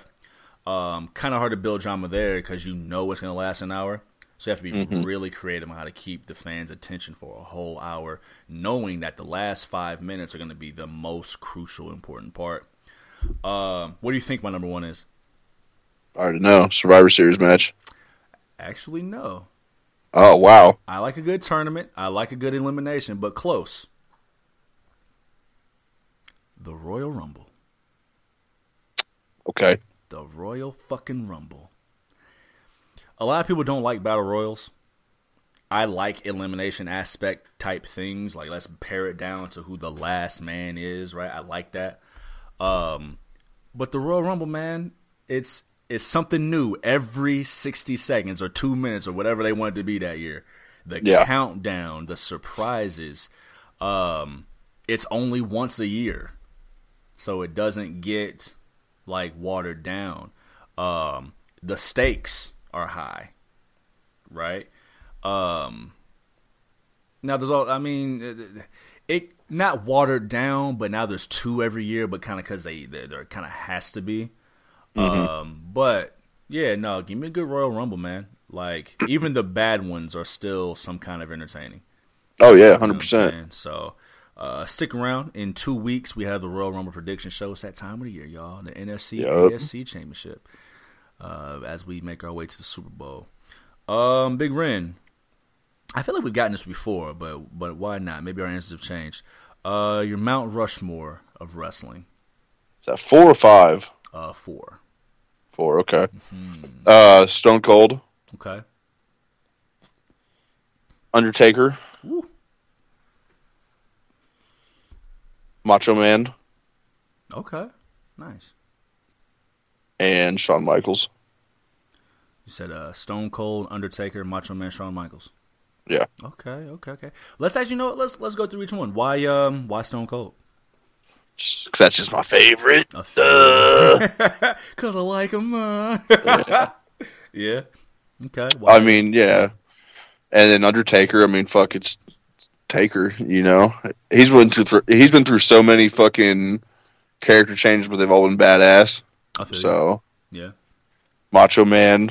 Just, come on, let's go. Yeah, yeah, You know, and I mean HBK just great fucking matches. I feel you. I feel you. I mean, they've all they all have great matches, but I mean HBK. I mean, he, come on. Yeah, that's my favorite of all time. Um, he was always kind of wrong place, wrong time ish. We've kind of talked about this in, in past years. Like he was a champ when the NWO started. Mm-hmm. So like numbers went low because fucking his best friends went to WCW, started causing havoc, and were indirectly responsible, or rather directly responsible for the Attitude Era um, becoming a thing. So he's just kind of wrong, wrong place, wrong time. He was coming at the end of the Hulk Hogan era, the end of Bret Hart era, when so many motherfuckers had side jobs. Like there was a wrestling garbage man, a wrestling clown, yeah. a wrestling dentist, um, whatever the fuck Bastion Booger was. You know what I'm saying? Um, so my Mount Rushmore: Stone Cold Steve Austin. Um, I mean, his run was short, but it was so, so impactful. Mm-hmm. Like so impactful. Like he was pop culture, uh, and he was everywhere. Uh, Celebrity Deathmatch, fucking Walker Texas Ranger. Uh, I made sure to watch that episode. You know what I'm saying? Trying to tell you, fucking Nash Bridges. made sure to watch that one too. I'm saying right, must see television. Stone Cold Steve Austin. Uh, as much as I hate to admit it, man, Florida man. I, I had a feeling. Florida man. There is no. Uh, there there is no wrestling without Florida Man. Florida Man made it possible for Stone Cold to be Stone Cold. Um, he took us out of the the the smoky VFW halls, and WrestleMania was built on his back. You know, taking it, taking the taking the world is what it what you know what it is right now. So taking away whatever we think personally, um, yeah, wrestling is what it is because of Florida man. I find it humorous that he gets booed at shows. People don't forget. No. Um, and he didn't make a mistake. He just got caught. There's a difference. Yeah. He didn't stub his toe. He didn't lose his keys. he was on video camera saying nigger a lot with his best friend's wife in bed next to him. Um, that's not a mistake. Um, Florida man, Ric Flair. Ric Flair. Um, Florida Man made it so like the entire art form was a little more pop culture. However, Ric Flair is more permeated in pop culture than Florida Man. Oh yeah. Did you see the? Uh, did you watch the the Ric Flair documentary? No, I didn't. Okay. Um, I mean it's okay there's there's only one part. There was only one part they talked about that I didn't know happened. Uh, but just depending on, um, you know, depending on how much you know, yeah, it's it's not like super revelatory. Not like a lot of new information that you didn't know. Uh, they went over the plane crash. Um, did you know he had the plane crash? I think so. I don't ever remember hearing. I mean, don't hear about it too often. Yeah, 19, 1975, uh, plane crash, broke his back. Uh, so he went over certain stories. I don't want to tell it all if if uh, if you guys don't know the story. It was cool, but Ric Flair, I mean, long lasting legacy. He's still like part of pop culture. Two claps in the Ric Flair, uh, Ric Flair drip, um, Ric Flair weed. Yeah, you know what I'm saying. So Ric Flair. I mean, plus he was he was like the personification of the 80s. Mm-hmm. Everything people wanted to be in the 80s. Um, decadence, dope suits, big hair, big haired women. Um, yeah, he was the 80s. Um, the lifestyle everyone wanted. Florida Man, to put it in better words, was not. Like, his, he, I mean, vitamins, prayers, but no, Ric Flair was the personification of everything the 80s was. Um, and he just lived the life. My fourth. It's not Taker. It's not Andre. It's not The Rock. It's not John Cena. Vince McMahon. Good one. Vince it's real good one. I never thought about that. Um, self-explanatory, really. Yeah. Vince fucking McMahon. If there was no uh, none of this would be about Florida man, it definitely for sure wouldn't be here without Vince McMahon either. Um, so yeah, I think uh, yeah, Stone Cold, Florida man, Ric Flair, Vince McMahon. Uh, that's my that's my Mount Rushmore. Um, what has been you guys' favorite wrestling event you've ever attended? You want to go or you want me to go? Uh, knock it out, bro. WrestleMania 30, dog. Yeah. That shit was fucking lit, bro. it was. It it fucking was. Like eighty thousand, almost eighty thousand motherfuckers under one roof, going nuts. Fucking nuts. Not even regular nuts. Yeah. Oh, like yeah. nutty. Nut nutty. Let's think of the ones, the ones we've been to together. I'm sure, and I'm no, the shows we've been to separately. The ones we've been to together. Um, I actually, I kind of watched Royal Rumble 2017. Um, in the last couple days, we went to that one together where John Cena beat AJ Styles. Uh, Randy Orton was the uh, the winner of that year's Rumble. That was a big star-studded Rumble. Undertaker yeah. eliminated Goldberg. Goldberg eliminated Brock Lesnar. Roman Reigns eliminated Undertaker. Um, that was the year I thought Miz was going to win. I yeah, that'll never happen. Um, Survivor Series 2014 mm-hmm. when Sting came back. Um, and Dolph Ziggler and Seth Rollins uh, sold finishing moves for literally about eight minutes. Yeah. Yeah, for sure. Uh, we went to the Raw after WrestleMania. Yep. The very first John Cena sucks chant. Yeah, we started that. That was fun. That was yeah. fun. That was good being there. Um, fuck, man. I went to All Out this year. I wasn't there though. Right, I thought you were saying there. together. Um, I don't know if you meant together or not. I think you just said okay. you guys you ever you ever attended. Um, All Out. Fucking listen, man. When MJF fucking came back, dude, and culminated that story, outside of all the dumb shit that happened afterward, um, that was a hell of a fucking moment. That was a hell of a show. Um, I went to the Raw after Survivor Series. Um, I made that drive up. That was when I was just running from everything in my life and just spending money recklessly. But that was an okay show. I don't really I don't remember shit from that show except I was sitting in the section that Kane had like a um, backstage vignette. Like they roped off the section I was in. You couldn't go to get concessions because Kane was out there wilding. Um, the AEW show I just went to, where MJF snatched that scarf from the little boy, literally right in front of me. Um, I think I'm taller than MJF. Um, but oh shit, Royal Rumble 2022. We went to last year's Rumble. Yep. Where uh, Brock Lesnar whooped Bobby Lashley's ass. That sign caught on fire. Yeah, the fuck it did. I forgot about that. Yeah, twice. twice. They evacuated that whole fucking section. Yeah. uh Becky Lynch and Doudrop, a classic. Um it's WrestleMania 30. Yeah. I was just giving guys context. it's WrestleMania 30. Yeah. Um, cause for one, like, it was a dope fucking show. oh yeah. Seven matches, very compact. But the show started out with Stone Cold Steve Austin, The Rock, and Florida Man a year before he lost his real name. Just Having beers. having beers, talking shit.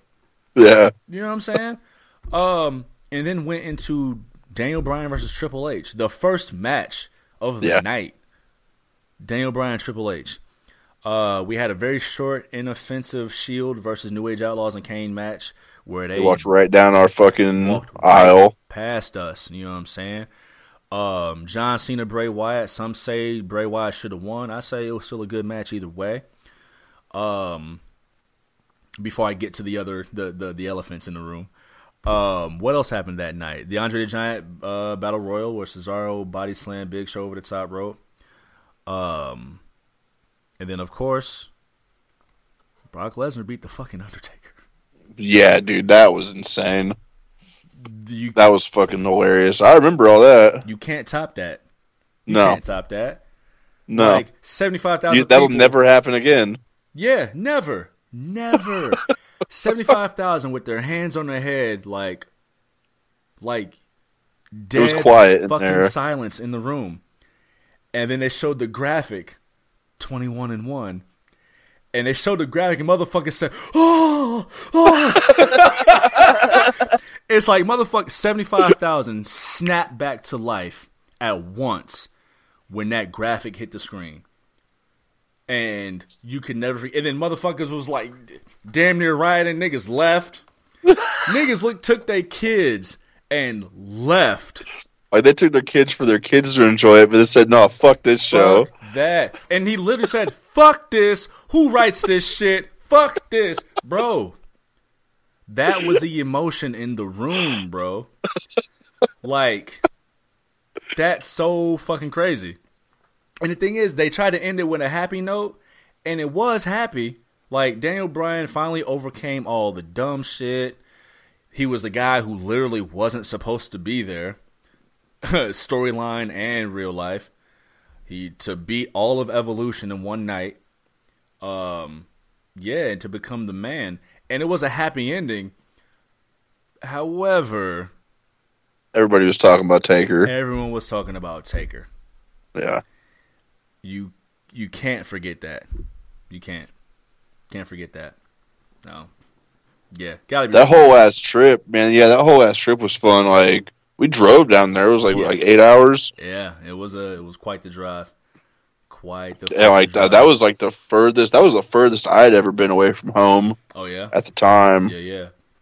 Yeah. So like, yeah, we fucking hit the road like like three in the morning. Facts. Yep. Got down there like fucking noon or something the next Yep. day. Mm-hmm.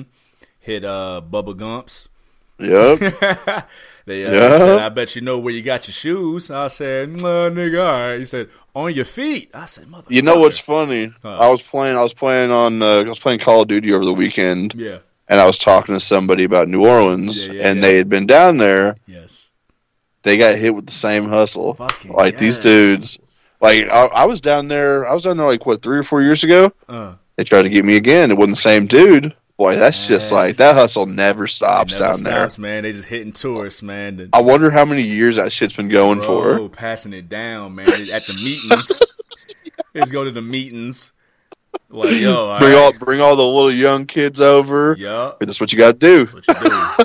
That's so fire. Yeah, dude. I'm very proud that they still do that. Yeah. I'm proud to have been gotten by that. Like I really, I really enjoy that. Um, we almost fought at Wrestle at the, Yeah. the the Raw after WrestleMania. Yeah. Uh, nigga, the Ultimate Warrior died. Yeah. What the fuck? Yeah. Like, we saw him at Mania. He gave that speech at Raw, and then he died, He fucking died. bro. Like right outside the hotel. Like not our hotel, obviously. Bro. yeah, no, not ours. Not ours. Um No, that whole trip was dope, man. I performed on stage. You went home early and I performed on stage and there's no footage of it. Yeah. Um that was fun. Um almost had the Trey ball, but they they friend was hating on the dude who was with them, so I had to lose. That that sucked. Um, and then we had our very first Debo versus Bender competition. I won by far. Yeah, it wasn't it wasn't close. Um, yeah, no, you got me the fuck the the fuck out of here. Um, wow, wow, yeah, disappointed.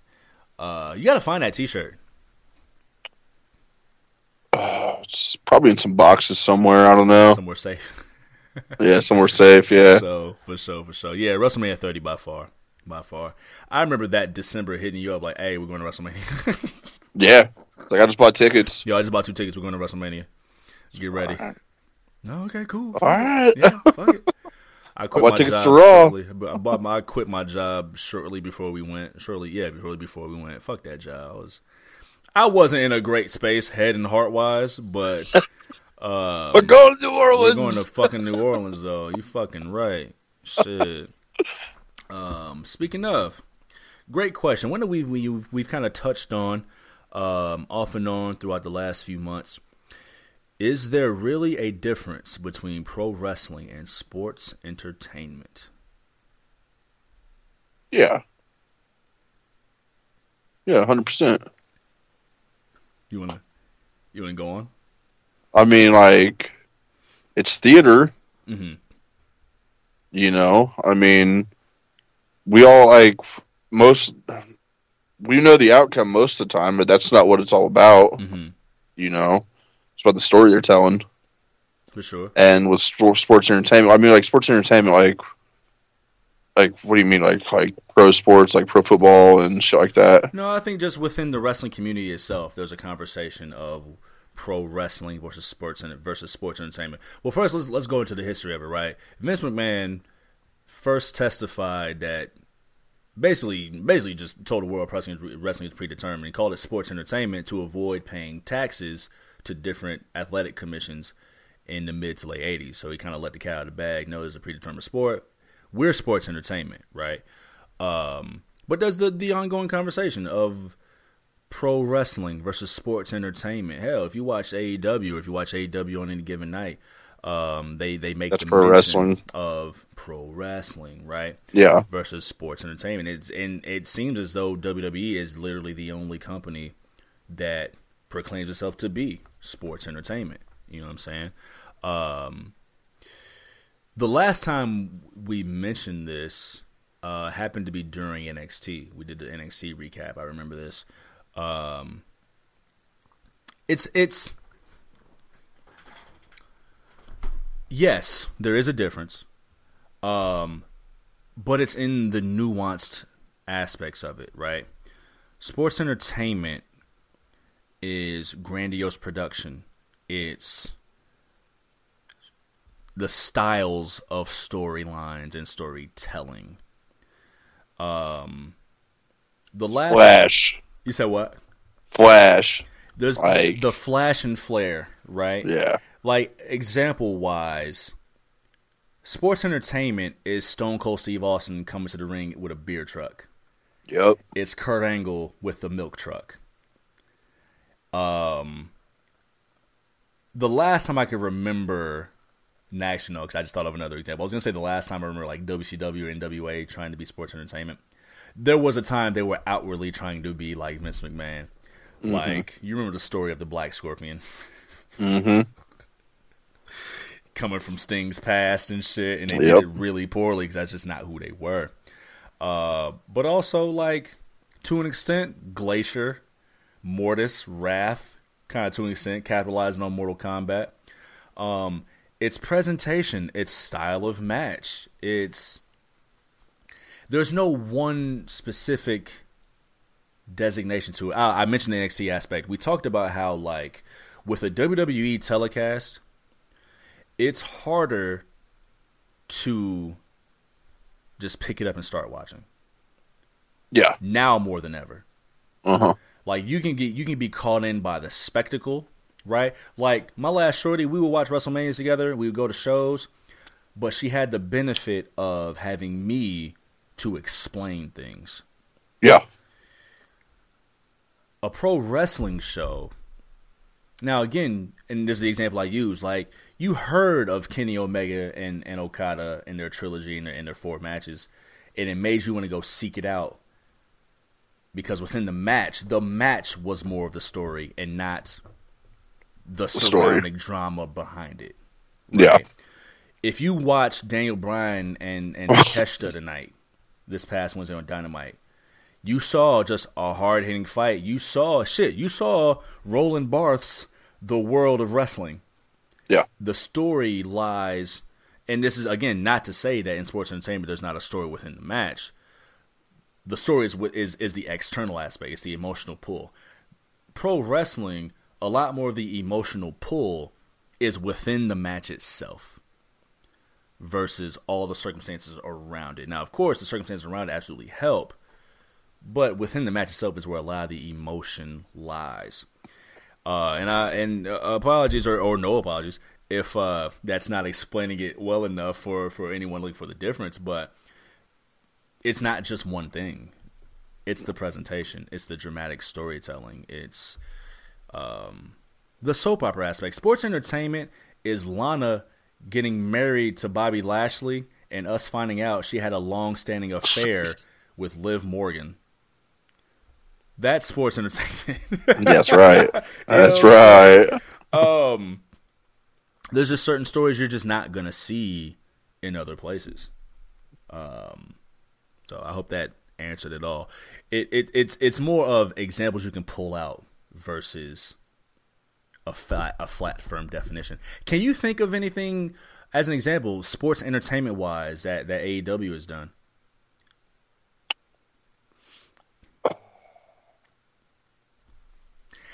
I think the closest thing to it would maybe be like, and this is interesting because he left AEW. I'm trying to think of like Cody Rhodes's story arc in AEW. Um, because Cody Rhodes in AEW always seemed to kind of be like existing existing on his own. The only thing I can really think of is like the like even like just like some of the promos they cut backstage is more sports entertainment like than I mean like it's more sports entertainment back like I don't know it's hard to explain or maybe I'm just fucking it up. Mm. Um just like the shit with Jericho. I mean, being the sports entertainers. I mean that's which is their character is to be yeah yeah over the top and entertaining, but yeah over over the top yeah yeah and a little a little hammy Honest, yeah, exactly. Hammy. Yeah, like this, and like some of like their gimmick matches, like the fucking the champagne match with Cassidy and Jericho. That's sports entertainment. I feel that's. That. I mean, it's still pro wrestling, but it's more sports entertainment. And there seems to be the common theme of Chris Jericho, who spent the vast majority of his here of his career doing sports entertaining things. Yeah, um, and of course we're not in the industry, so I mean maybe we're not the best to say it, but there's that common theme there. Yeah. Um, I don't want to necessarily say reality based, but like, yeah, largely. Like the Daniel Bryan, Daniel Bryan, the Bryan Danielson MJF story. I mean, you fucked up my mentor. Yeah. So now I'm coming for you and everything you want. And MJF being the shit eating, the shit eating grin, you know what I'm saying, run from everybody heel of, and that's the thing too. That's the interesting thing too. A lot of most pro wrestling, the champion is the heel. And we're chasing the bad guy so he can finally get his comeuppance. Now, Roman Reigns aside, historically, WWE is the only game in town where it's been led by the all conquering babyface, the superhero. Yeah. Fending off all challengers. Um, and that's interesting too because I mean if you look, a lot of baby faces, when they finally get to the top, they don't carry the same the same cachet. No. They start to get that, you know, start to get booed. They booed John Cena. Uh, they booed Roman Reigns for years until he turned heel. Um, Stone Cold, he was a heel first, and really just turned the volume up on antics, but didn't really too much change who he was. When he finally, I mean, he hit the, the 316 promo, um, bled out against Bret Hart, that was endearing, and they they didn't change too much of who he was. I mean, he he was a heel. He just did it to bad guys. Like Steve Austin was a heel. Yeah. He just whooped on bad Everybody. guys. His boss. He whooped his boss's ass. Yeah. You know what I'm saying? And he never said quit, but like that's the old pro wrestling trope too. It's usually the heel, the heel champion, running roughshod, who's a great wrestler, um, is beatable, but it's like how the fuck is he getting away with it again? You know what I'm saying? Um, so yeah, that that that's another pro wrestling trope. Um, but yeah, I'm trying to think. Yeah, but yeah, I'm trying to think of like sports entertainment esque things that AEW has done. Um, in I feel like it doesn't have to be like big things though either. Mm. I mean, just like little shit, like Sammy getting ran over by the golf cart. Is that sports entertainment or is that like folly? Yeah, You know yeah, I get saying? you. Yeah, Um, when I think of sports entertainment, I mean, yeah, golf cart. I mean, they're using the, I mean, they're using a vehicle, but I wouldn't classify that along with like beer trucks and No, milk you can't. and that's a whole ass segment. zambonis. You know what I'm saying? Yeah, The the grandiose story of like the Stone guy- Cold getting thrown over the bridge. Yeah, yeah. Uh, you know the grandiose story of him, like the the higher power, Yeah, right?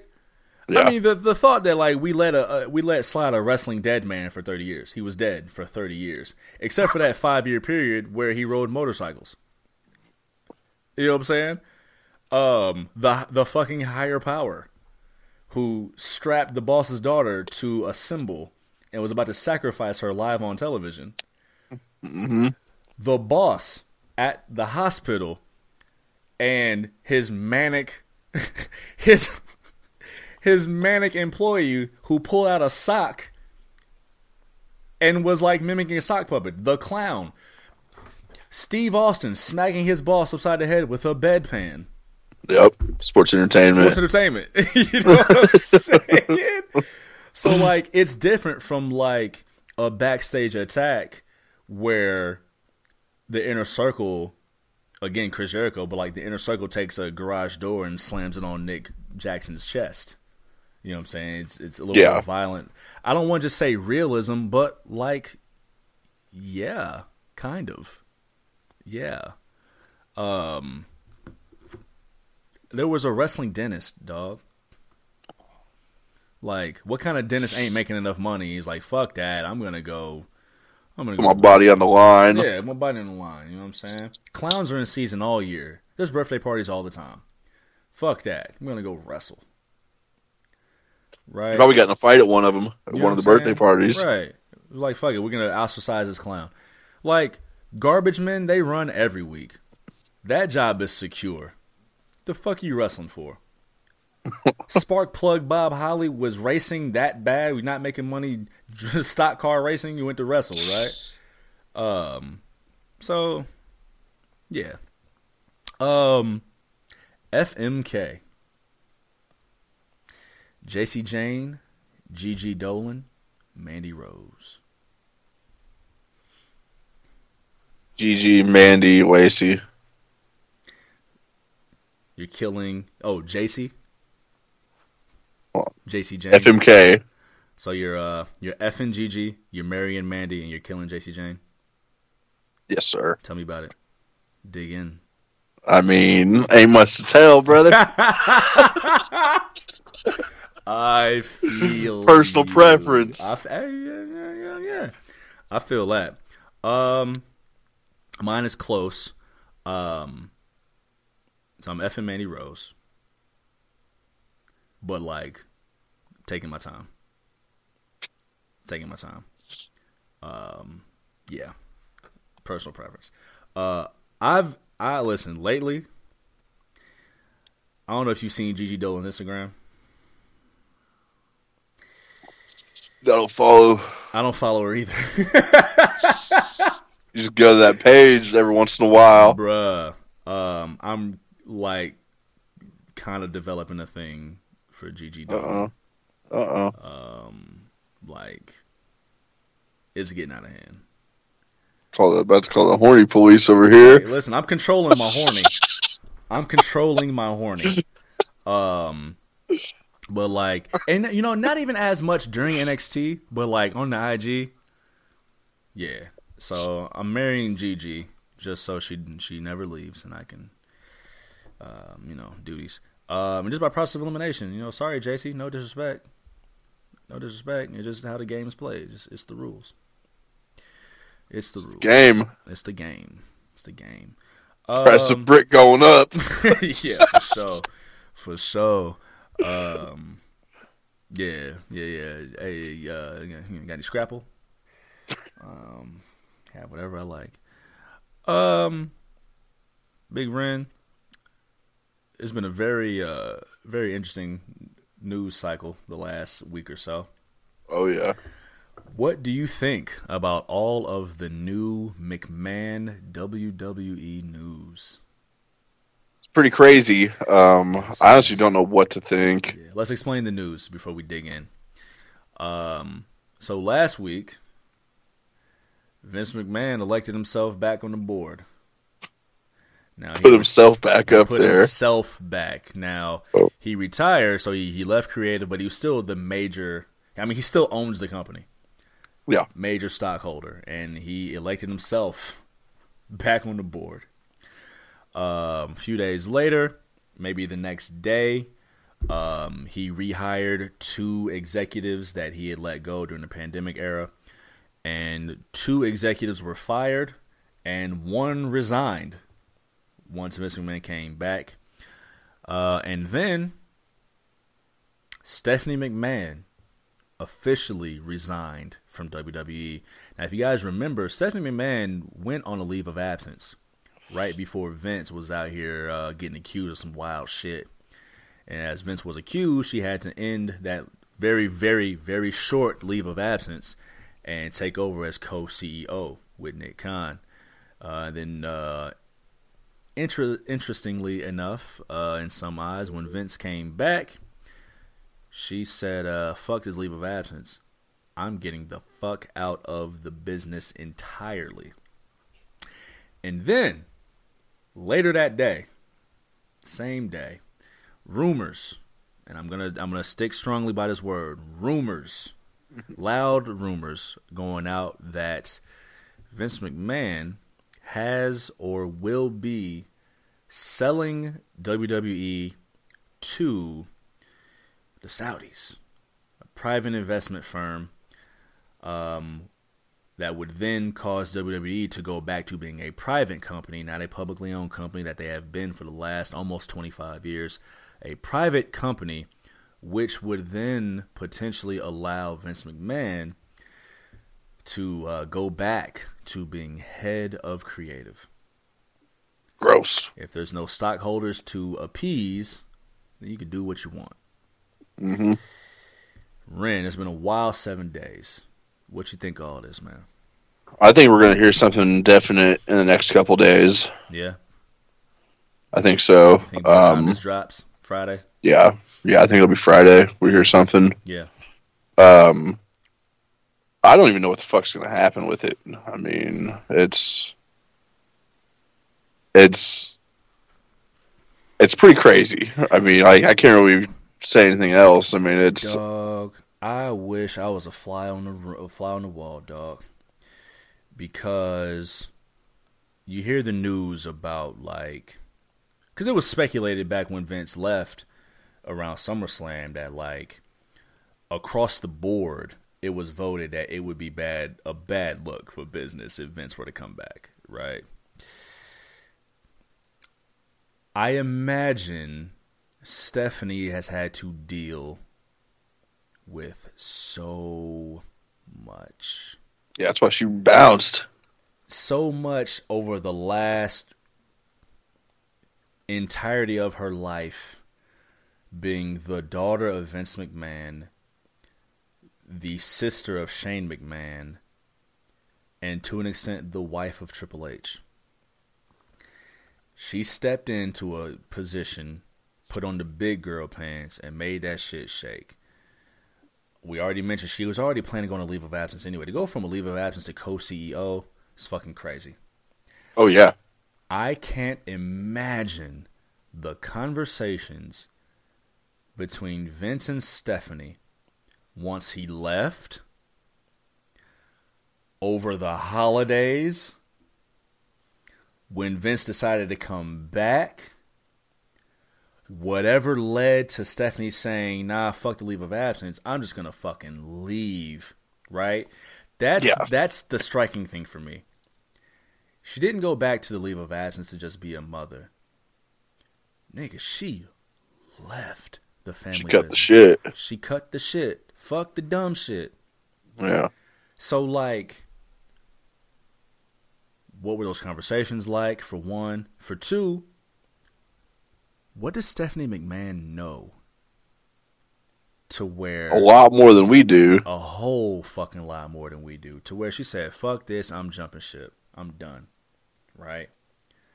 She's seen her father be her father professionally, but also personally. Like him and Linda are all but divorced. Like they held it together, I'm sure for tax reasons. But like Mhm. we hear of Vince McMahon being out on dates with forty some year old blondes. Like Yep. we saw Vince McMahon kiss Trish Stratus on TV. We saw him I didn't watch that match. I probably never will. We saw Vince beat up Stephanie McMahon in an I Quit match. Like Yeah. like nigga, we that was on television. So like we see the brain we're dealing with, even if we don't quite know the brain we're dealing with. What does Triple H think? Like H is in the corner, like Like, I love this business. I love my wife. I love my father-in-law. Like, what was it that made Shane McMahon leave? You know what I'm saying? Like, I get people have their own interests, but like, the fuck, you know what I'm saying? So the whole the family dynamic is interesting to me. The people business part is interesting to me. But dog, what if they sell to the Saudis, man? Because a lot of people are not happy about that. no. Even the potential No. of that. You know what I'm saying? Yeah. So speak what do you think about that? Speak to that. I, I mean, I don't like. I have no idea what could happen with that. I mean, I don't think. I think it's going to be bad. I mean, people are. I feel like people are going to quit. They're going to try to get out of their contracts. I mean, what's going to happen with the women's division? Oh, Because we know because we know how they do things over there. Wow. I did not even think of that. Wow. Yeah, Wow. Sammy's out.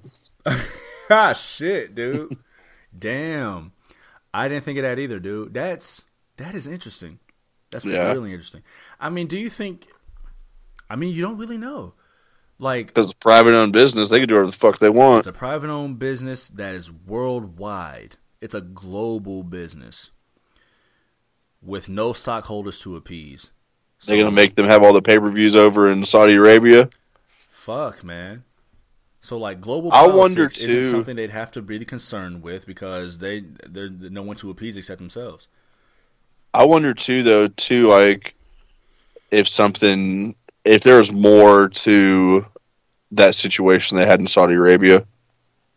When they were held up on a plane. Yeah, Fuck. I wonder if this doesn't have anything to do with that too. Fuck. I do remember seeing something that maybe had to do something to do with like un, an unpaid bill or like. Yeah, Maybe Vince is in deep to the uh to the Saudis. maybe that's why he was cutting everybody. Blood money for oh shit. To pay the bill?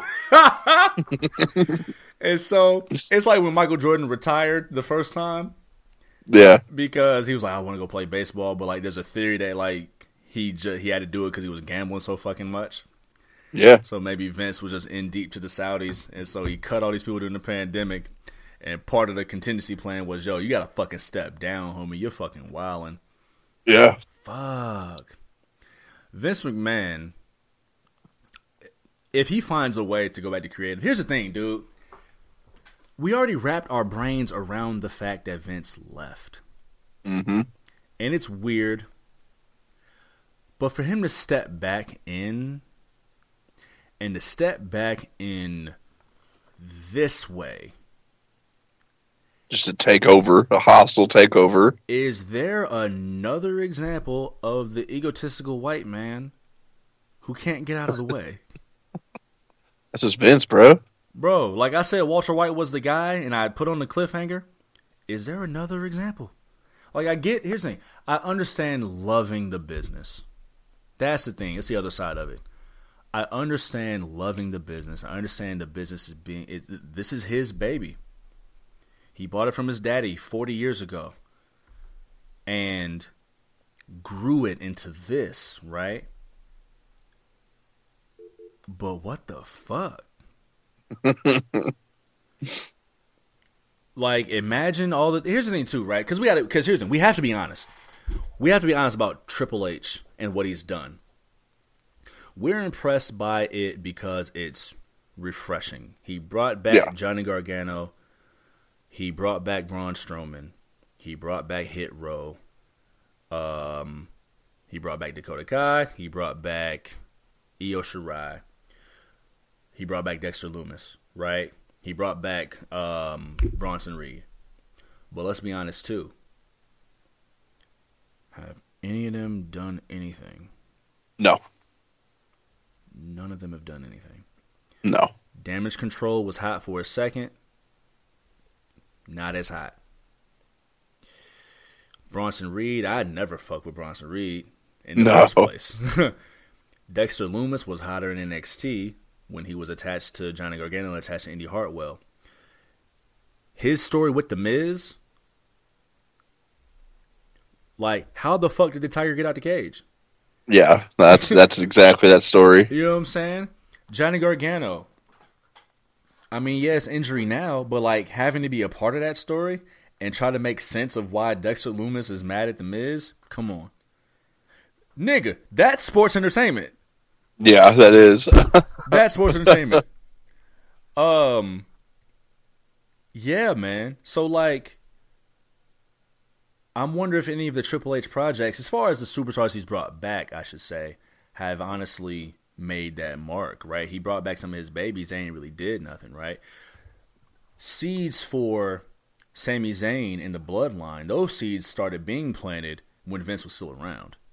Mm-hmm. Now, under Triple H's watch, it has grown into what it is, which is to be commended. But those seeds were planted when Vince was around. The seeds of Austin Theory clearly planted when Vince was around. Now, I like the direction they're taking with Austin Theory,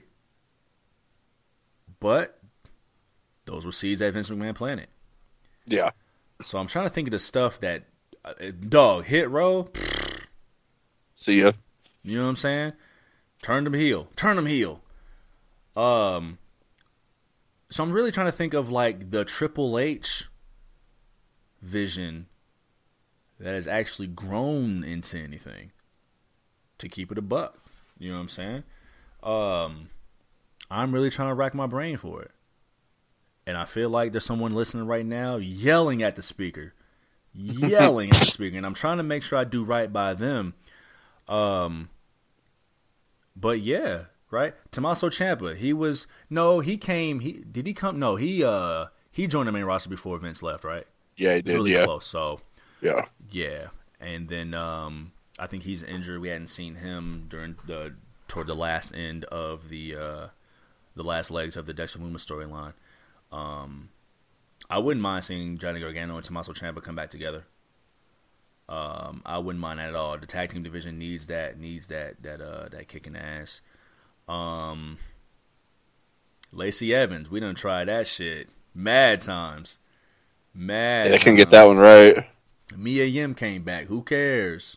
Yeah, You know what I'm saying? So I commend the effort, but like, you know, let's see it come to fruition. Let's see it shake. You know, um, I don't know, man. Keep my eye on this one, dog. I don't, I don't know what to think. It's, it's almost like the storylines behind the scenes are like stronger than a lot of stories on TV. You know what I'm saying? oh yeah, big time. Um, we're almost toward the end. We got two questions left. Big Ren. When Charlotte faces Bianca Belair at Mania, where will it rank among greatest main events of all time? Now, this question was sent to us before Charlotte came back, who was over on SmackDown, Bianca over on Raw, but chat it out.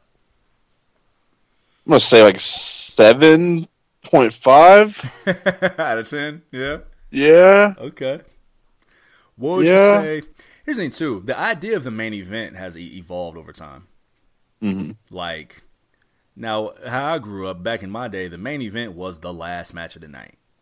Yeah. But, I mean, depending on who you ask, you know, the main event is, you know, could be. Some would say Kofi Kingston and Daniel Bryan was a main event.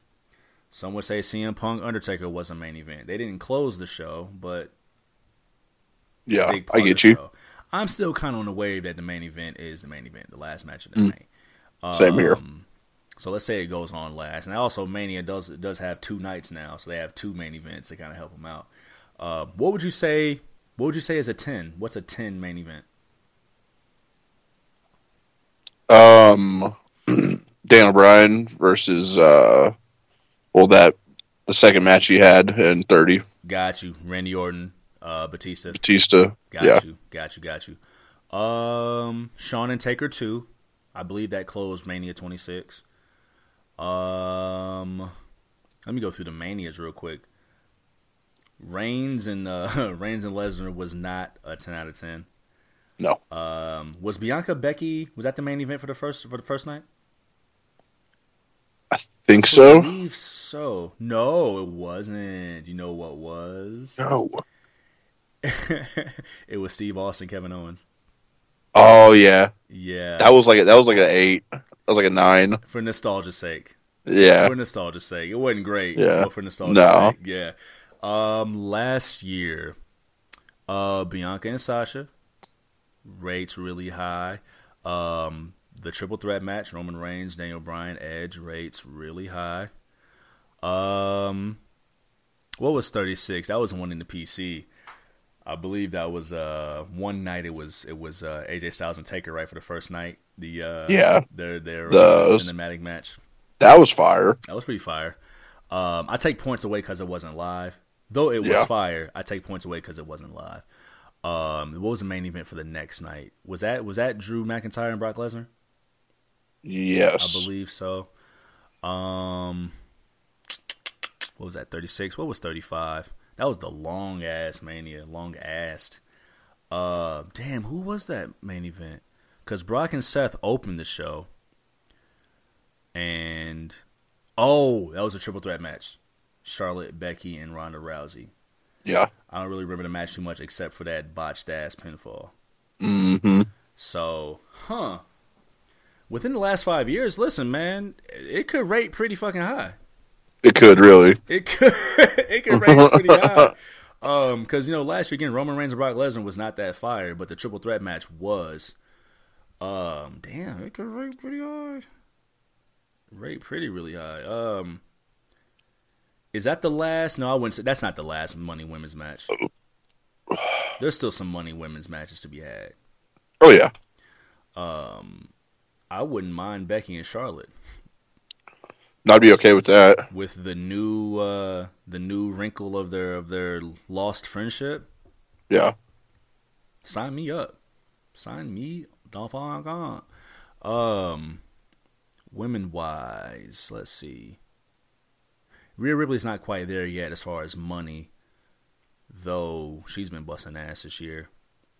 Um, it's really Bianca, Becky, and Charlotte right now. Hmm Ronda Rousey's there, but like, she's there. She ain't there. It's really a, a three headed race. Bayley, man's not hot. Um, hot enough, but man's not hot. Uh, Sasha, she over in Japan, um, putting on weird accents. Kind of dope wig, but weird Japanese accents. Um, don't know when we'll see Naomi again. Damn, it's a different landscape. It's a different landscape. Uh, to Yeah. answer though, pretty high, and I kind of would. I, I I wouldn't mind seeing this match because they we they we. I think we saw a glimpse of it on Raw of what it could be. Um, not not too long ago, but uh, even in NXT, I remember Bianca saying, "Charlotte, don't even go here. You don't even go here." Yeah, I remember that. yeah, yeah. So I think yeah, I think there's money there. There's money there. Keep them apart for a while, and and build that up. Let them let them run roughshod. Yeah, yeah, yeah. I'm not mad at that. Um, last question, Ren. We're here two plus hours later. AEW and WWE Superstars of the Year 2022, and who to look out for in 2023. Go ahead. AEW, um, Jamie Hayter. Well, let's go back. Let's go backwards. Who would you say is your um, wrestler of the year for 2022 AEW? Oh, wrestler of the year for AEW. Mm-hmm. I'm gonna go with. I'm gonna go with Jon Moxley. Okay. Okay. Because it seemed like I mean we had it seemed like AEW had a lot of injuries. Facts. And they had to use him a lot, but he did really well with everything they put him in. Facts. Okay. You know. That's a good uh, WWE. WWE. I'm gonna go with fucking Sami Zayn. That's not a bad choice. That's a really really good choice. Um, yeah, let's dig into those, man. My AEW Wrestler of the Year honestly, I think you really nailed on the head. I was gonna say MJF because, I mean, but he was gone for three months. He yeah. was gone for three months, but he was the hottest superstar on the roster while he was gone for three months. Yeah, and I would say he had the biggest moment of the year. But overall, I think you're right. It is Jon Moxley. He was the most consistent. He was the MVP of AEW the entire year. Um, Bryan Danielson had great matches. Chris Jericho, Jericho. Um, CM Punk, he could have had it. Too much shit going on around him, plus the whole, you know, he, he was uh, well, he was injured too. He was injured for a lot of it too. Yeah. Um. Yeah, actually, he was injured for a lot of it, so no, it couldn't be Punk because he was injured before the match, and then had a huge fight after the match. Uh, Kenny was gone most of the year.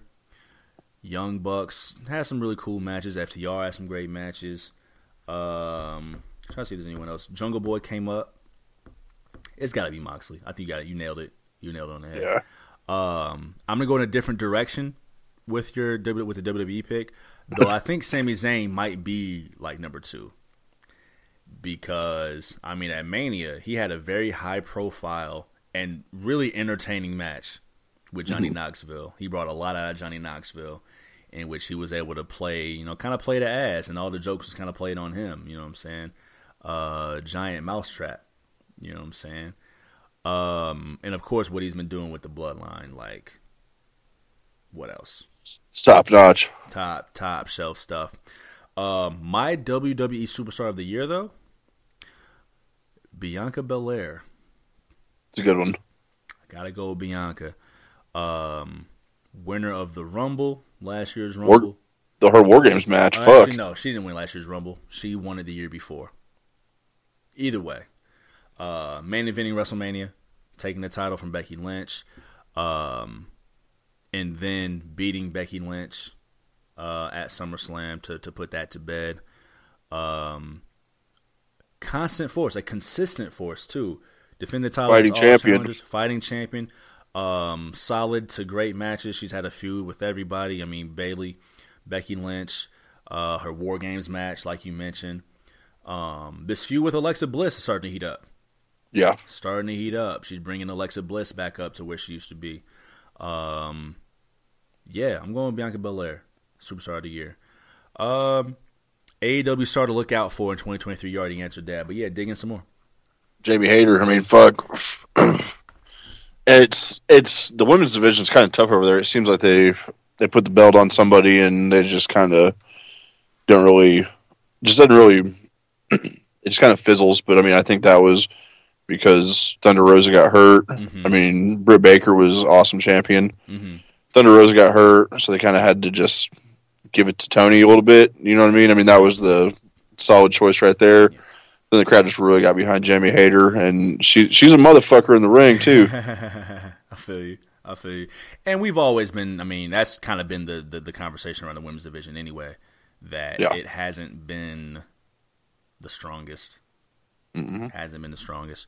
Um, there's a lot. I mean, yeah, there's merit to that. You know, I've always been along the lines of, hey, you know, being patient and, and you know, watch them build. But um, yeah, I mean, listen, I've always said out loud too, like women's wrestling doesn't draw like that. Um, I mean, we got Jade Cargill who was getting by on her. She's uh, obviously improving every every match. Um, she got the undefeated streak, TBS champion, natural charisma. Um, but the critique seems to be like, hey, she doesn't have a story. You know, what I mean, what are we gonna do with her? Um, Yeah. I don't know if they're still doing this Bow Wow thing. We haven't seen. Yeah, it's kind of fizzled. I feel like they're nothing uh, they're after that. taking rappers off after uh, Rick Ross said "motherfucker" on He TV. motherfucker. Accusations. False accusations. Um would Bow Wow I'm wondering now the story never went anywhere, but I'm wondering if that would be a potential example of sports entertainment. Yeah, Maybe. Yeah, that might be. Um Yeah, that might be. That might be the closest thing. Rick Ross not so much. Rick Ross just happened to be there, but he wasn't like a major focus in the storyline. He just more like gave the rub to Swerve and to Keith Lee. Uh, but I wouldn't call that sports entertainment. But Bow Wow, that had that went somewhere, that might. Um, and here's the net thing too to go back to that question: sports entertainment is not necessarily a grab for headlines. no, Not a grab for headlines, the way like a Logan Paul. Not using a celebrity doesn't necessarily mean sports entertainment, but kind of. But it's not necessarily a grab for headlines either. Like they didn't use this, the the beer truck for headlines. They used Mike Tyson for headlines. Um, so I guess it's the, the the level and the type of celebrity involvement kind of contributes to that too. Um, oh, you were saying Jamie Hayter. What about your WWE superstar lookout for 2023? Solo Sikoa. Ooh. Am I gonna steal that? You That- can. That's a really, really good one. Because they've done a great job of not making him just seem like the fifth member of the bloodline. He's in there. He's in there. He's whooping ass. I like that. I like that he's kind of taking over the Umaga role. hmm That Samoan Spike. Yo, that's a really good pick. Wow. Okay, Chinga. Like it goes. It it's because the obvious answer to me was Austin Theory. To me, Yeah. was the obvious answer. Like 2022 ended well for Austin Theory, but I think we've got a lot more to come with him.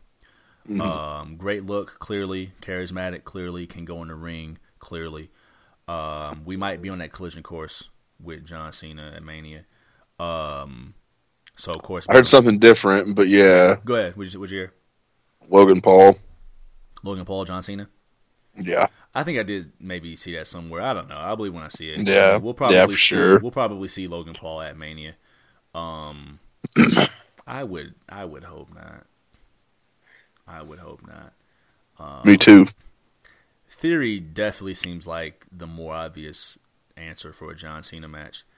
And I think John Cena, not that I, I, me and John haven't talked in a few months. I know he's been busy, but for his love of wrestling, like I think he'd rather put over a wrestler than beat a celebrity. Yeah, Um, hundred percent.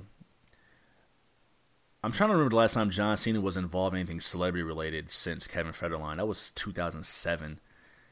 I think that was it. Yeah, like John typically stays away from like the celebrity shenanigans.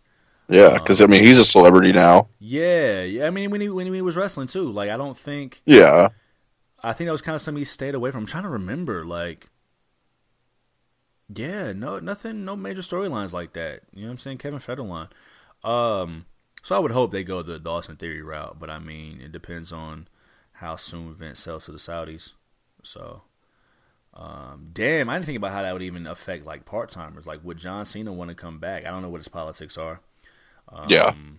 I don't know what the Rock's politics are. Like, damn, that's that's interesting. Wow, a lot to come. Um, I feel like the AEW answer.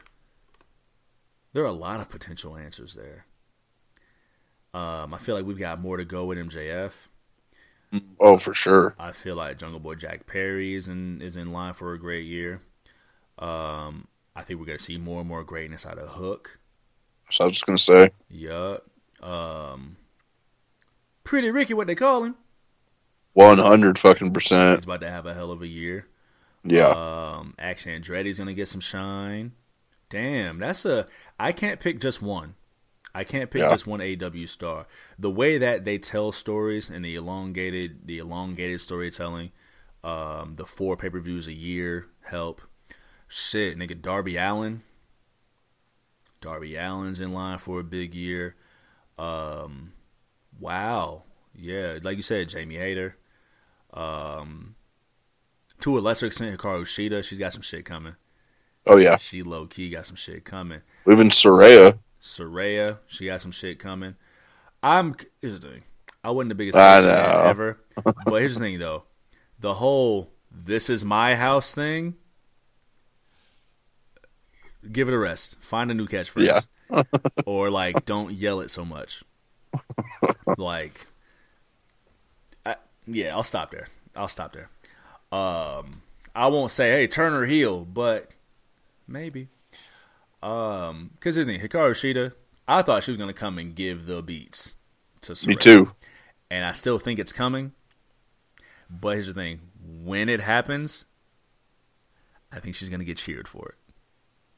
Oh yeah. I think she's gonna get cheered. Yeah. Um, so we'll we'll see how that comes.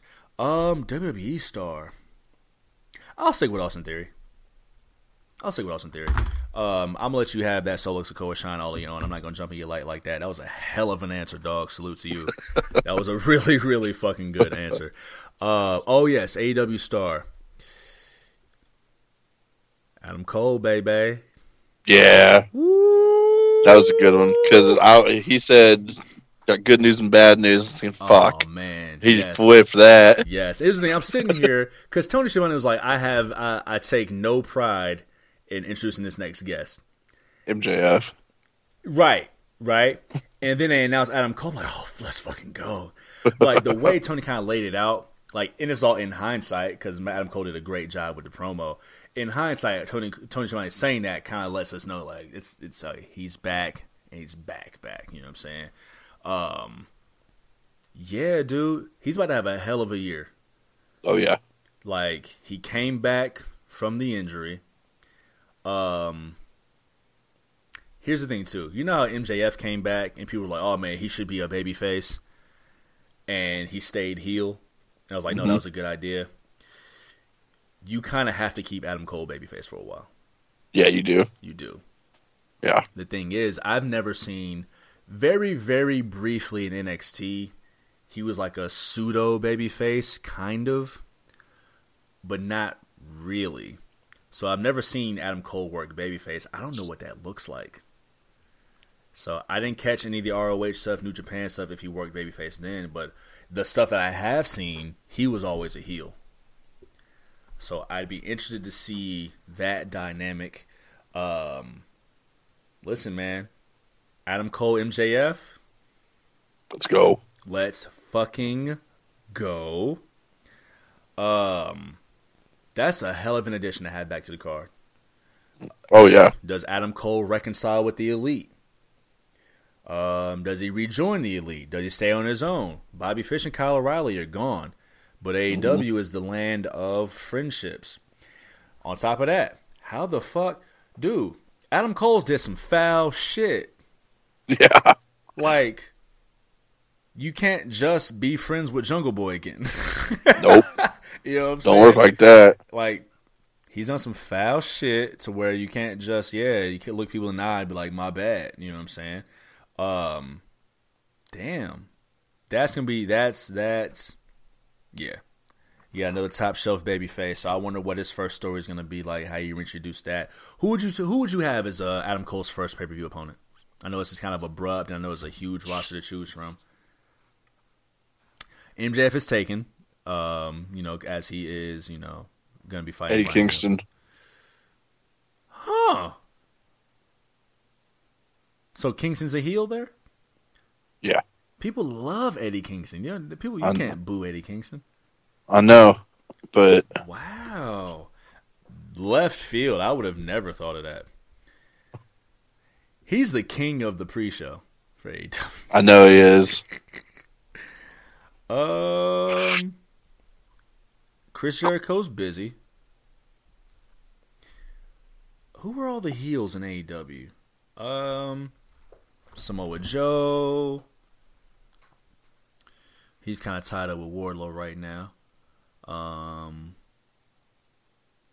who are all the heels of AEW? I feel like they they're kind of babyface heavy, right? Maybe. Yeah. Um, MJF is on his own. What about Hobbs? Is he? A, I thought about Hobbs. Is he a big enough pay per view name? Adam Cole is though. Adam Cole is, yeah, but his opponent has to be some kind of big enough for for pay per view, right? Maybe not his first match back. I'm, I mean, that'd be a good dynamite match, and Powerhouse Hobbs would definitely put up like a big fucking fight. Um, damn. Okay. Pac would be good. Yeah. That would be really good. Now they they just lost the trios uh, trios belt. Um, Pac would be good. Hmm, Miro If he ever comes back. if he ever comes back. But who who loses that match though? I mean, I think you got to have somebody who's been on the roster and never left. He comes back and is like, "Oh, motherfucker, you took six months off and you think you hot shit? I've been here the whole fucking time. You the dick." Um, yeah, I don't know. I'm kind of blanking on their heel roster. I may have to go through and look at that, man. But I wish I had a better answer. Um, AEW's ten best heels ranked. Oh, this is from July 2021. Never mind. Oh, yeah, so I have Max Caster as a heel. Yeah, this is an old, old, uh, old one. Ethan Page. They've been kind of building up Ethan Page for a little bit, but I don't know Yeah. if he's he's worthy of that. Um, let's see. Current AEW roster, January twenty eighth, twenty twenty three. Uh, so Adam Page, that'd be a dope match. He's a babyface. Hell, I mean, two outcasts from the elite. Adam Cole, Adam Page. Andrade, if he ever comes back. Oh, shit, I forgot about him. Yep. Uh, Brian Cage, if he ever becomes important. Uh, they still have CM Punk listed on the roster. Um, Christian Cage, if he ever comes back. Maybe Claudio, just like fuck it, man. I'm, I'm fucking Claudio. Eat a dick. Uh, Daniel Garcia, that'd be a dope. That'd be a good one. That'd be a good one. Um, I think it'd be a good Dynamite main event. Um, Jake Hager, Jay Lethal, Moxley, but that we getting we're getting Moxley Page at uh at the pay per view. Oh yeah. Kyle O'Reilly listed. Ooh, Hmm. ooh. Okay, a nice reversal roles. That would be kind of dope. Okay. Yeah, I'd be fucking with that. That would be kind of dope. I'm going through real quick. Pac is a great answer. Kyle O'Reilly is a great answer, but uh, those might be the two. They are kind of heavy on baby faces, um, which I guess makes sense as their top guy is a heel. Yeah. So gotta have some that babyface factory. So yeah, we'll be on the lookout, man. That's um, very very interesting. But yo, this was the Q and A, part six. We aid them Qs. I think we did pretty well. I think we did pretty okay. Uh, Big Ren, let them know you can reach you on the social medias, player. You got it. Let me go. All you sick fucks out there can find me on TikTok, Twitter, and Instagram at a motherfucker a underscore m a a f f h u c k a. Check it the fuck out. And check me the fuck out on Twitter, on the Instagrams at Juvie Desayuno, J U V I D E S A Y U N O. Check out the show page. Me and Big Ren on the show page, on Twitter, on the Instagrams at The Hard Camera, where we got it all. You know what we got. It all. Check us out Spotify, Anchor, Google Podcasts, Breaker, Radio Public. Shout out to New Zealand. Shout out to the 10% female fan base. We got 3% of y'all back over this last two and a half hours. Um, forgive us for the whole FMK thing. We just answer what we're asked. Heartwarming content, heart building content. Uh, content to where you would never K us. You would definitely F us or M us. Uh, That's right. If we if we asked you guys, um, content that hopefully help us pay our bills. In two weeks, we will be back. Two weeks. We've uh, got through the holiday season. It is now time to begin the road to WrestleMania, and the first stop is the Royal Rumble. We're going to break down the whole card, the men's rumble, the women's rumble, the title matches. We're going to lay it all out for y'all as only THC knows how to do. In the meantime, tell your friends, man. Tell the people you love, then tell the people you like. They'll tell the people you don't like, and it'll all come back around to you as if you never knew in the first place. That's how this thing works. Fucking right. You fucking right. I am your guy Juve. I'm here with my tag team partner as always, Big Ren, the legendary, and together we are Juve and Big Ren, the legendary. Until next time, we will see y'all next time. Adios, amigos. Salute.